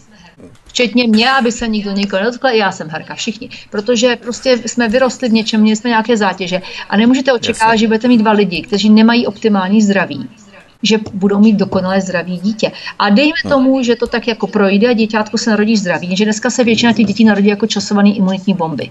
Doslova to v nich dělá tik-ťak, tik-ťak.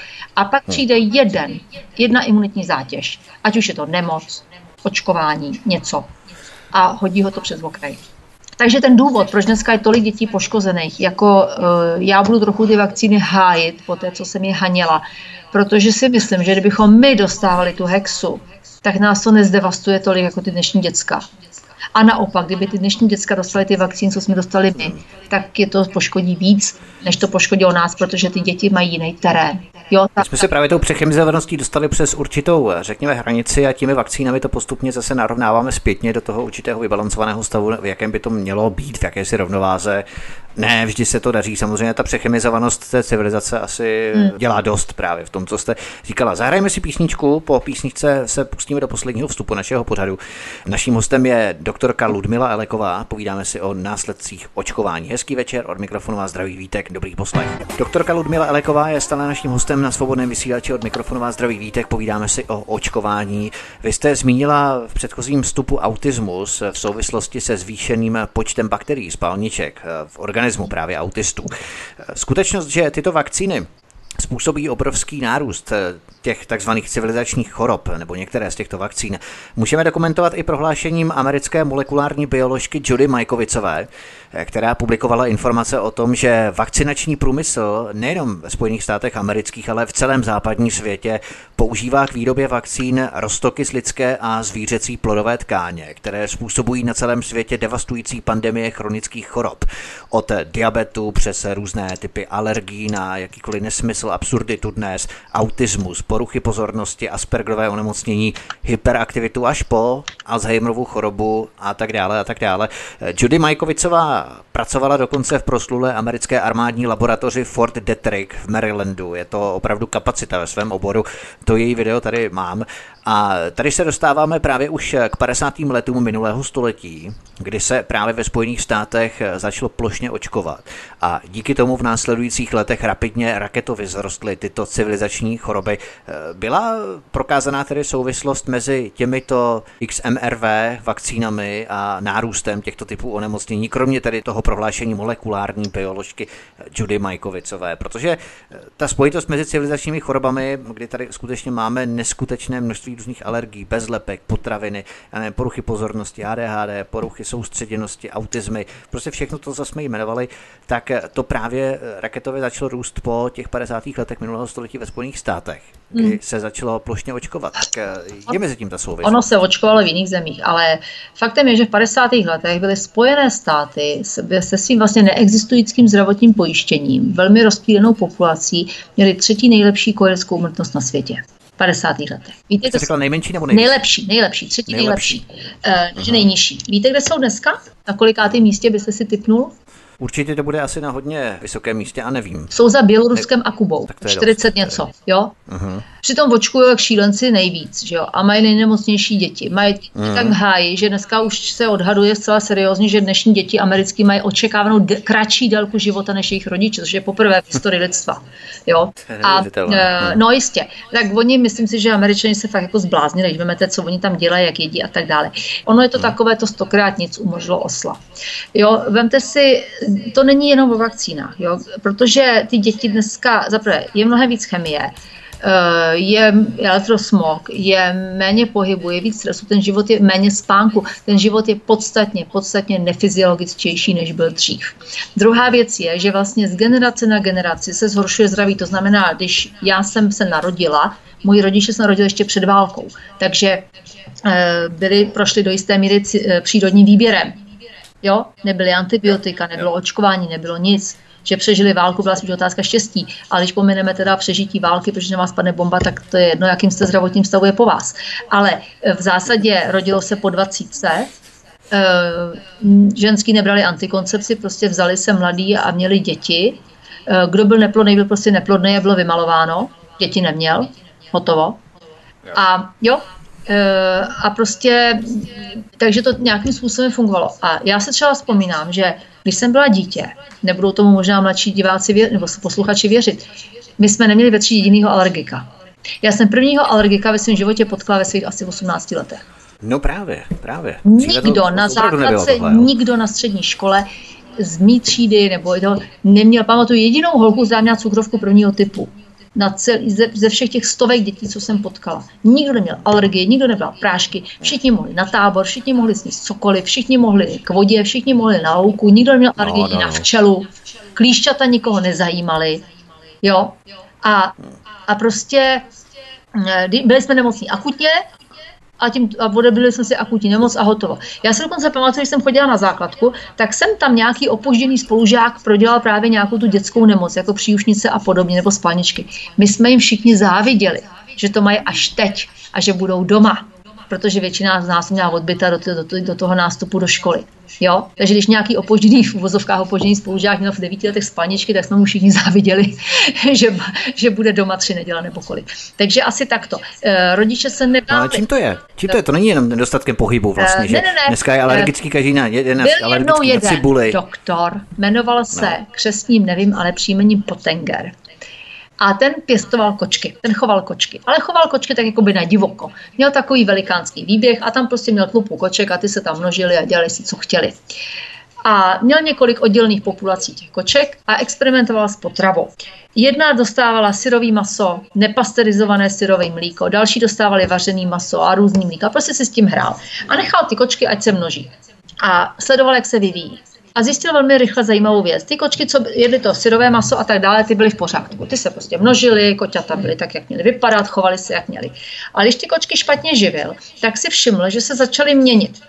Začaly se měnit tak, že ty dospělé kočky, jako kočky jako samice, začaly být agresivnější, chovaly se spíš jako kocouři. A kocouři začaly být tak jako feminí, jo, jako zženštilí. Aha, ha? Vzpomeňte si, jak dneska fungují ženy a chlapy a ženský, jo? Jo, jo, jo, Potom tak, se zhoršovala plodnost a ty koťata e, se rodily i s deformacemi, hlavně se jim zužoval v obličeji, takže vady chrupu, takže rovnátka nejsou o tom, že máte velký zuby po mamince a malou pusu po tatínkovi, ale protože vám ta pusa dostatečně nenarostla, takže špatná výživa. Takže ty koťata začaly mít deformovaný v obličeji, s tím šlo poruchy chování, takže oni začali být agresivní, neklidní, hyperaktivní a v podstatě chovali se trochu autisticky když to vezmete jako čičí ekvivalent.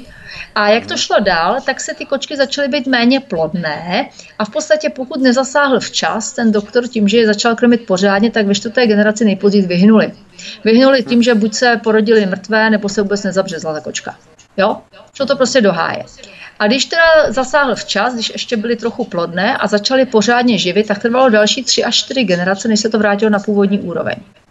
Takže koliká ta generace potengerových koček dneska rodí děti? Jo? O tom to je. Mm. Vemte si, mm. od 50. let máte velkou výrobu zemědělství. Všechno je chemizovaný. Nepijeme to mlíko od krávy je pasterizovaný. Zvířata nese nepasou, žerou bůh ví co. Do toho ta chemie. E, pak vlastně se z generace na generaci zhorší zdravotní stav. Já jsem ještě ne, neznala žádného alergika.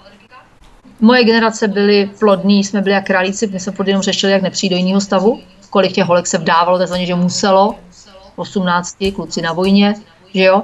E, v podstatě všechny spolužačky, co, co končily školu, polovina jich měla děti, takže děti prostě přicházely spíš nevhod, než vhod.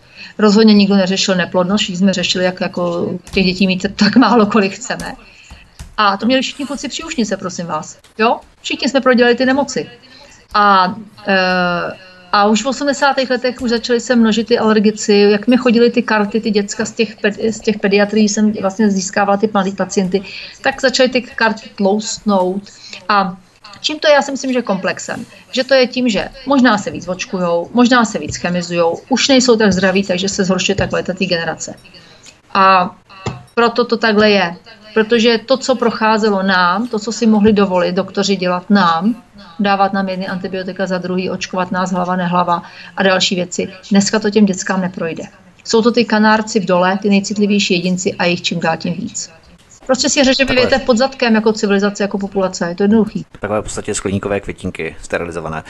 Myslíte, že bylo chybou, že se u nás po roce 1989 ten vakcinační průmysl, který tady máme, předal do rukou eh, soukromým korporacím, big pharma korporacím, které nemají vlastně zájem na to, aby lidi vyléčili. Protože, abychom si to předestřeli, jak to vypadá v kapitalistické tržní společnosti, Vyléčený člověk pro farmaceutické společnosti neznamená žádný zisk, žádné peníze, nic jim nedá, nic si od něj nekoupí, protože nic nepotřebuje logicky. Zatímco vakcíny vyrobené pod kontrolou státu, státními firmami, Znamená, že samotný stát chce přece, aby lidé byli zdraví, odolní, silní, málo nemocní, aby mohli pracovat, že jo?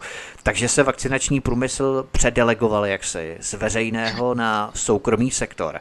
A tohle je právě ta největší chyba, protože kdo má zájem, aby si vyráběl, znovu opakuji to slovo vyráběl, nemocné pacienty. Úplně nejzákladnější otázka, jak to funguje eh, v tom našem krásném kapitalismu blahobytném, kde fungují zdravotní pojišťovny, soukromé zdravotní pojišťovny a soukromé nadnárodní big pharma korporace, které mají zisk, které vydělávají zisk z co největšího počtu nemocných a co největšího množství civilizačních chorob.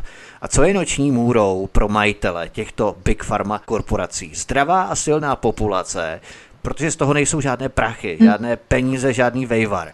Na rozdíl od udržování civilizačních chorob, a to je v podstatě takový jaksi základ přechodu na soukromé zdravotnictví, které potřebuje indukovat zisk z nemocí lidí. Zdraví lidé znamená žádný zisk pro ně, že jo? takže soukromé nemocnice, soukromé kliniky, vakcinační centra, léčebná střediska, soukromí lékaři, soukromé lékárny, ti všichni přece v kapitalistickém soukromém zdravotnictví musí e, přispívat k tomu, aby těch pacientů měli co nejvíce, aby si vyráběli armády nemocnic nemocných, kteří stojí fronty před těmi soukromými lékárnami a nakupovali soukromá léčiva pro zisk velkých soukromých mezinárodních big pharma korporací. Nemají právě vakcíny stejnou úlohu vyrobit eh, tajně potichu, jak si, nemocné lidi, vyrobit v nich civilizační choroby v určité části populace samozřejmě, aby těch lidí zase nebylo příliš jaksi mnoho a nebylo to tak moc do očí, aby to lidé nepoznali bezprostředně, ale aby se to projevovalo právě až po nějakém tom delším čase, protože tady se dostáváme úplně k tomu základu, k těm civilizačním chorobám. Hmm. E, takhle, musíte odlišovat civilizační nemoci, které souvisí s tím, že lidi s odpuštěním žerou a nehybou se. Jo, to znamená cukrovka, nadváha, vysoký tlak, to je prostě jako, že jsme jako ty čuňátka v výkrmu. To je jednoduchý a, a tam není co jakoby, vidět tam žádnou konspiraci. Prostě tady jako lidstvo spohodlnělo, mají všechno u huby, nemusí se hejbat, všude zmáčnou knoflík jezdí výtahem, takže to je prostě takhle jednoduchý. Ale Eh, pokud je o to, o to, samozřejmě, já bych řekla, že stát nechce zdravé lidi, stát chce lidi schopné pracovat, ale nemusí se u toho cítit zrovna dobře, protože zdravotnictví nám tady protečou nějaký miliardy ročně a spousta tady pracovních míst a tak dále. Takže ono, kdyby se lidstvo uzdravilo, tak jako ani ty doktoři nebudou mít co dělat a bude tady ekonomický následek docela velký. Jo? Takže mm-hmm. takhle, kdyby stát chtěl zdravý národ, tak se chová jinak. Problém je v paradigmatu, problém je ve způsobu myšlení, a nazírání na choroby. To zdravotní pojištění, tak jak ho známe dneska, vlastně vzniklo kdysi dávno, možná plus minus 100 let zpátky, abych teď nekecala, vím, že důchodový pojištění tady zavedl Bismarck, ale zdravotní trošku později. A bylo to, vycházelo to z jakoby představy, že nemoc je nějaký špatný osud, něco, co se vám stane. Jo? Zlomíte si nohu, já nevím, onemocníte nějakou chorobou. Bralo se to jako, že to je neštěstí, který na vás padne z hůry, na kterým jste se nepodílel. Takže se k tomu přistoupilo jako k jakémukoliv jinému pojištění, jako když se pojišťujete proti požáru domu. Jo?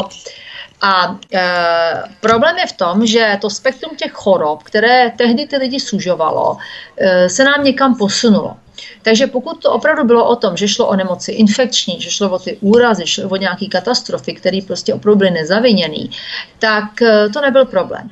Problém je v tom, že eh, zdravotnictví funguje tak, že se ta nemoc ani nesnaží vyléčit, protože ono je to tak, že ta nemoc se buď vylečí sama, jako když máte chřipku, nakonec se vylečíte v podstatě sám, anebo tam běží furt. A když běží furt, tak to, že dostáváte jenom léky, není léčení, to jen potlačování. A je, eh, ano, farmaceutické firmy ty svoje drábky a pařádky tam pěkně zatěly do toho systému na všech frontách. A takže vlastně i tak jakoby znečistili i ten výzkum, znečistili výuku a mnoho těch doktorů si vůbec neuvědomuje, že jsou jenom prostě cvičený opičky, které vlastně předepisují léky a plní něčí kapsy. Eh, samozřejmě součástí toho je prodat to tak, aby ten doktor měl pocit, jak těm lidem nepomáhá. Vytlačila se jakoby péče o životosprávu, o takové ty nefarmakologické prostředky. Sice se tomu věnuje taková úlitba ve skriptech, ale v realitě to tak nechodí. Já se pacientů ptám a eh, jako opravdu snad jsem ještě nepotkala za poslední roky diabetika, kterýmu by dali nějaké výživové rady na diabetologii. Přijde vám metrákový diabetik, evidentně tlustý, takže evidentně nejí asi optimálně. Říkám, co vám řekli, jenom přidávají prášky, co vám řekli o výživě, ptali se vás, co jíte, ne. Jo. A druhá věc je, těch lidí přibývá, takový začarovaný kruh, těch lidí přibývá, takže doktoři jsou zahlcený eh, a tím méně času mají, tím méně je to zajímá a jim do toho člověka vyexpertovat z ordinace. Takže nejjednodušší je kouknout do laboratorních výsledků, napsat prášek na nazdar další. Jo. Celý se to prostě jako takhle zvrhlo. Ale eh, přijde do toho, že tam jdou s nějakým, nějakým ideálním vizí, že do tu medicínu a velice rychle se vyléčí. Takže ano, farmaceutické firmy chtějí chronické konzumaci svých produktů, jako chce výrobce aut, abyste si koupil každý rok nový auto, jako chce výrobce bot, abyste měl 20 bot ve, ve skříni, který nepotřebujete, eh, jako výrobci smartphonů, abyste měl nový model, aby výrobci chipsů, abyste ochutnal novou příchuť, výrobce jogurtu, abyste si dal nový, blá, blá, blá, to je úplně jedno, co prodáváte. Prostě když něco prodáváte, chcete to, aby lidi kupovali. Jo? A vytvoříte nějaké pobídky, reklamy a tak dále, aby to ty lidi vytváříte spotřebu. Protože když se podíváme, co obměňujeme, jak často, tak v podstatě většina z nás má doma desetkrát víc bot a oblečení, než potřebuje, že jo. Telefon vydrží podstatně déle, když máte smůlu, ne, ale mnoho z nich vydrží trošku déle. Nebudeme se o tom, že tam do toho dávají ty kurvítka, jak se říká, ale jo, e, a tak dále. Ale e, takže teď se to už je opravdu, je o tom hezká knížka, která vyšla, myslím, slovensky, nejsem si jistá, jestli byla přeložena do češtiny. Jmenuje se um, Smrtící léky a organizovaný zločin. A napsal to nějaký Dan Petr Getzche, psáno nějak Goetzche, takový to jejich přeškrtnutý o, já jak se to vyslovuje. A Doporučuji, vyšlo to slovenské smrti a cíl, jaký je organizovaný zločin. Vřele doporučuji si to přečíst, protože vás to vylečí z jakýkoliv iluzí. Eh, kdy se to stalo tak jako nenápadně? Um, Ony ty farmaceutické firmy v těch 60. 70. letech tam opravdu byla nějaká snaha něco zlepšit, vylečit a tak dále. Eh, v 80. letech se jim velmi rozjel vakcinační biznis tím, že byli zbaveni odpovědnosti za následky, což je taky zvláštní, ale takhle to je. Takže to se opravdu jako rozjeli. A plus další věci. Eh, bohužel ti, co o tom rozhodují, ty úředníci v různých svalovacích orgánech, registračních orgánech, ministerstvech, nebudeme se tady, já se o tom nebudu zmiňovat, abych neřekla něco žalovatelného, ale v zásadě je jasné, že nejsou to úplně rovní protivníci pro ty farmafirmy, protože tam musí být velmi dobrá odbornost a samozřejmě i nějaký to paradigma. Takže když je, když je jakoby zakázka od populace, chceme levný prášky, chceme všechno zadarmo, a, eh, a když si zhuduju zdraví, tak mě dejte nový součástky do těla, Jo. opravte mě, spravte mě a ořešte mě a tak dále. A bere se kvalita zdravotnictví tím, kolik lidí tím proteče a kolik peněz se do toho vrazí. Tak to samozřejmě, jako když máte děravou střechu, místo toho, abyste na ní vylez a zalepil ty díry, budete jenom přidávat kýble na půdu. A křičet, já potřebuji další kýbl, mám další díru, potřebuji další kýbl, mám další díru. A tohle se děje ve zdravotnictví. Přibylo onkologických pacientů, potřebuje víc peněz. A proč se sakra onkologové nezajímají, jak to zvrátit to číslo a kde se berou? Takže dřív to byla vůle boží, dneska je všechno genetika. Jo? Když přijde pacient a řekne, prosím vás, a proč mám tuhle nemoc, co se stalo? No to se neví, to je genetika, no ono by se vědělo, oni ty informace jsou, ale e, takhle to prostě je. E, úplně se opomíjí ta výživa, a nebo se dávají nesmyslné rady. Takže jako mně přijde docela šokující, když vidím tlustého diabetika, který mu nikdo neřekl, se ho nezeptal, co jí a nevysvětlil mu, že teda asi možná, já nevím, pět koblih snídaní není zrovna nejlepší nápad. Jo, a nebo něco podobného, nebo každý večer tři piva a tak. E, jo, ty lidi, a ty lidi jdou v podstatě úplně jako naivně, jako procházejí minovým polem a pak se diví, že jim to utrhlo nohu, jo, metaforicky. A nikdo jim neřekl, pozor, tamhle jsou miny, nešlapej na ně. Takže dřív ve středověku lidi umírali na morové epidemie, netušili, že to mají od těch krys, který se jim tam hrabali ve odpadkách, že jo, že, že jo, ve špínách se chodili modlit Bohu a prosili, že jo, že Boha se na ně nezlobí a sejme z nich to břímě. Dneska v podstatě podobná ignorance vládne dost často ve výživě, nebo v jiných věcech, takže věc, která evidentně souvisí s výživou, se vůbec neřeší. A ještě ani gastroenterologové se neptají, co papáte. No, což mě přijde hodně. To je stej... A dokonce jsem měla pacienty třeba s kronovou chorobou a já se ptám, co vám řekli o jídle. A to jsou docela renomované pracoviště, to nejsou nějaký jako někde z horní dolní doktor. A oni řeknou nic, řekli, že buď nic, nebo řekli, jeste, co chcete, co snesete, ono to s jídlem nesouvisí. Takže to mi jako spadla čele, říkám, aha, takže ono je jedno, co jíte. Proč teda máme dietu jaterní? Proč máme dietu slinivkou? Proč máme žaludeční dietu? Proč máme dietu při průjmu? Když to údajně nesouvisí stav zažívacího traktu s tím, co jíte. A když byste kouřili, jak tovární komín, a přišli na plicní, že máte kašel, co by vám asi řekli? Že dokud budete hulit, tak, Jasně. no, jo, to je stejná absurdita říct, že je jedno, co jíte, že to nesouvisí s vaší cukrovkou nebo stavem, nebo s žaludečními vředy nebo kronovou chorobou, jako kdybyste kuřákovi řekli, že ať si klidně kouříš to s jeho chronickou bronchitídou nebo rakovinou nesouvisí. Nebo že někomu e, nesouvisí jeho přetěžování kotníku s tím, že ten kotník je na, v háji. To je, já hlavně nemůžu pochopit, jak to může nějaký doktor vypustit z pusy takovou kravinu. Ale, pardon, Jo, prostě takhle to je. E, my tady můžeme spekulovat, proč to takhle je, to je na tlustou knihu, to není na nějaké povídání. Ale já bych to neviděla konspiraci úplně. Já bych to viděla tak, že ty firmy prostě chtějí biznis, chtějí biznis. Jo, a když se tady naskytla snadná kořist, tak to využili. A pak už se to takhle jako vezlo.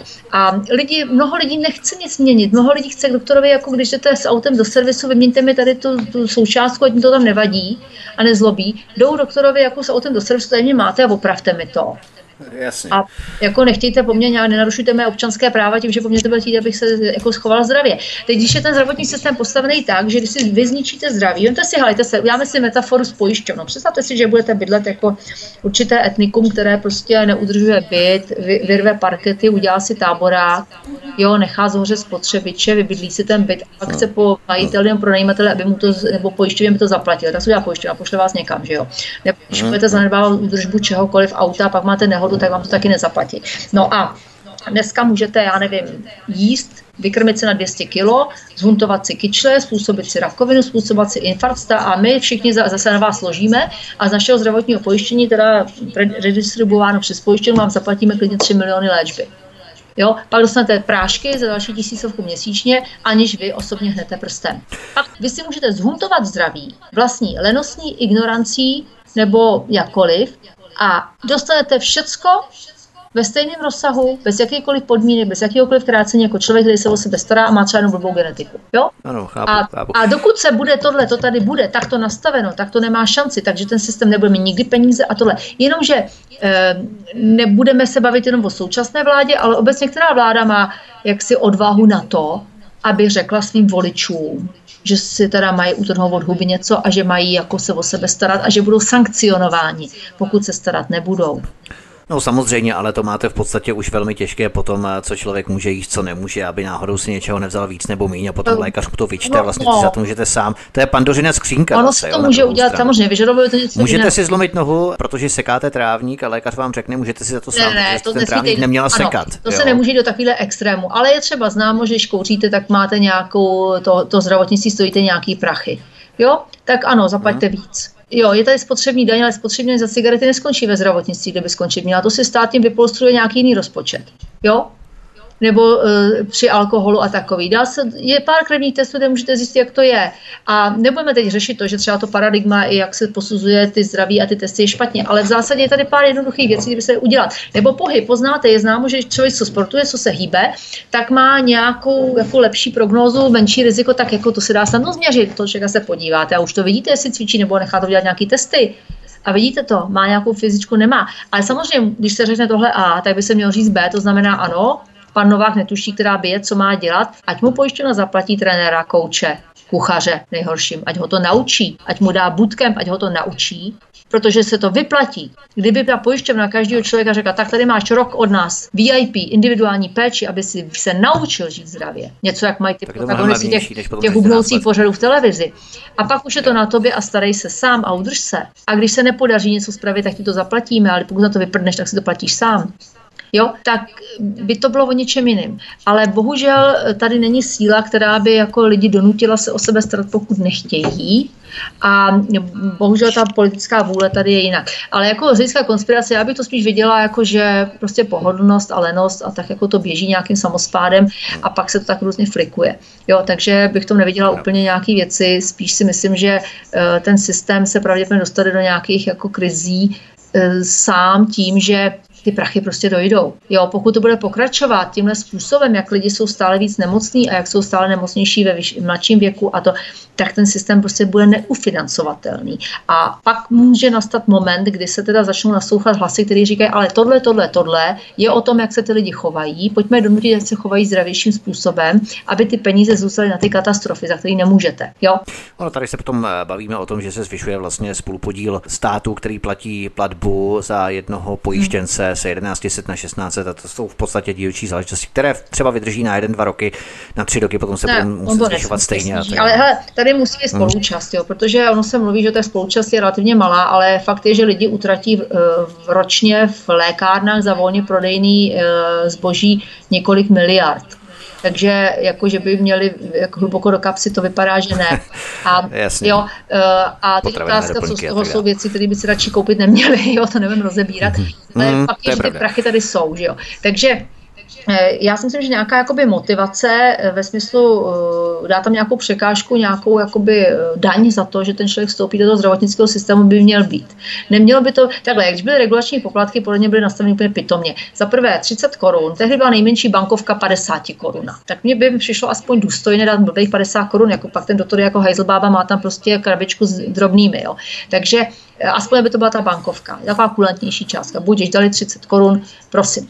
A bylo to postaveno tak, že kdykoliv vlezete k doktorovi, zaplatíte těch 30 korun.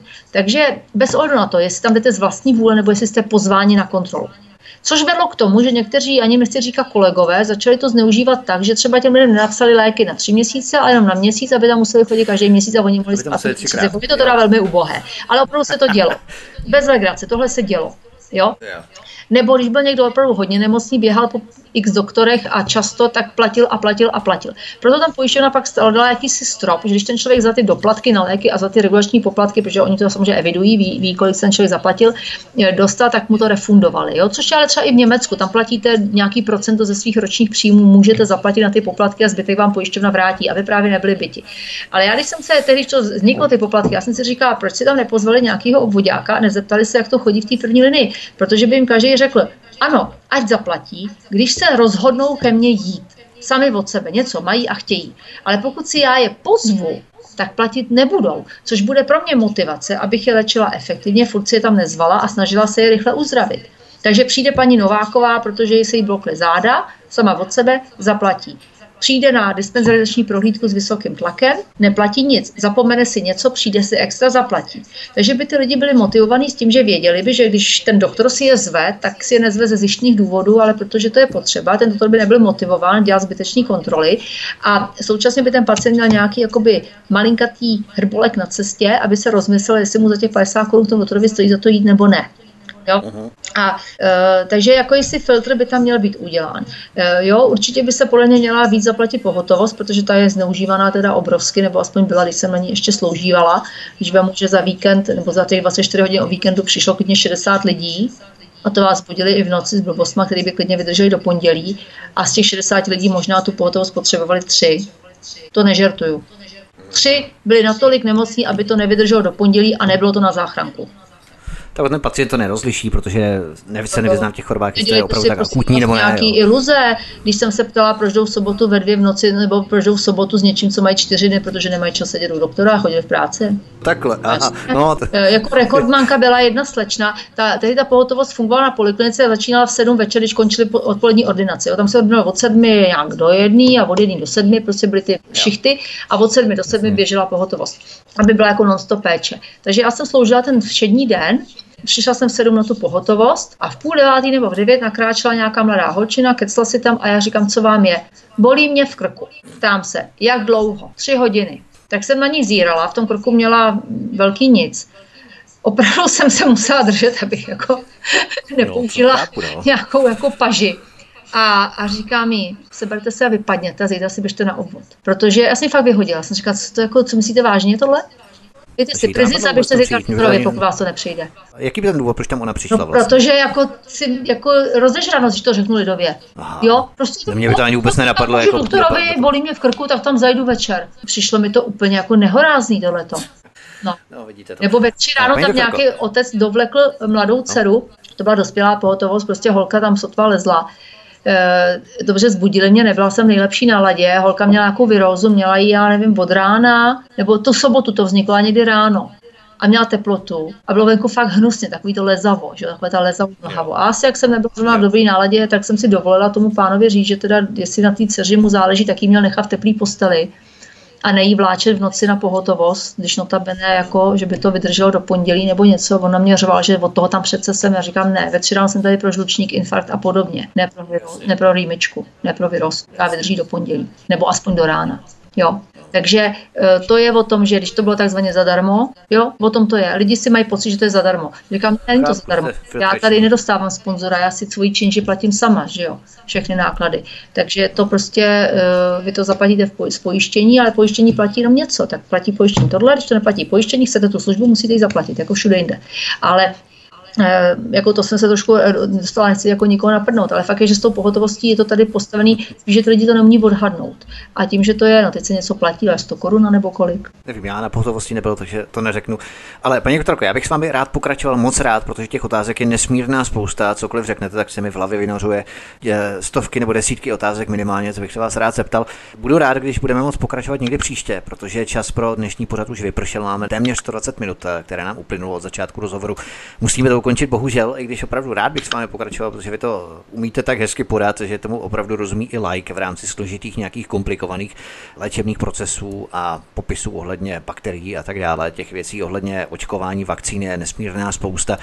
Budu se těšit, pokud si pro nás uděláte čas třeba někdy příště, abychom pokračovali v naší debatě a dostali se třeba i k honu na vakcínu pro koronavirus, pro COVID-19, protože to je další docela zajímavá složitá kapitola, které se dnes hovoří velmi často a budeme pokračovat třeba i na další témata. Paní doktorko, já vám moc děkuji, mějte se krásně a budu se těšit příště. Děkuji za pozvání. Dobrou noc.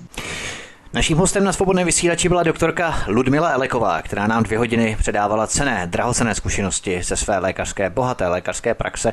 Já se samozřejmě velmi těším na to, jak se s paní doktorkou setkáme i příště a budeme rozebírat a povídat si o dalších tématech ohledně očkování a nejenom toho. Tento i ostatní pořady si, milí posluchači, stáhněte nejenom na stránkách svobodného vysílače, případně z našeho podcastu, ale můžete zavídat rovněž na YouTubeový kanál youtube.com lomeno c lomeno radio SV Studio Tapin Radio tady prosím klikněte na tlačítku na pravé horní části obrazovky s nápisem odebírat tak abyste se stali členy eh, tohoto kanálu Studia Tapin Rádio Svobodného vysílače. Nezmeškali jste tak žádný z následujících pořadů, nejenom s paní doktorkou, ale i s jinými hosty, kteří u nás vystupují, kteří k nám přijdou, které pozveme a kteří nám povídají o zásadních a důležitých tématech naší společnosti z různých vědních i třeba politických témat. To by bylo všechno. Od mikrofonu vás zdraví Vítek. Já vás zdravím, přeju vám krásný večer, příjemný poslech dalších pořadů svobodného vysílače. No a příště se s vámi těším opět na slyšenou při poslechu dalších zajímavých pořadů. Hezký večer. Prosíme, pomožte nám s propagací kanálu Studia Tapin Rádio Svobodného vysílače CS. Pokud se vám tento nebo jiné pořady na tomto kanále líbí, klikněte na vaší obrazovce na tlačítko s nápisem Sdílet a vyberte sociální síť, na kterou pořád sdílíte. Jde o pouhých pár desítek sekund vašeho času. Děkujeme.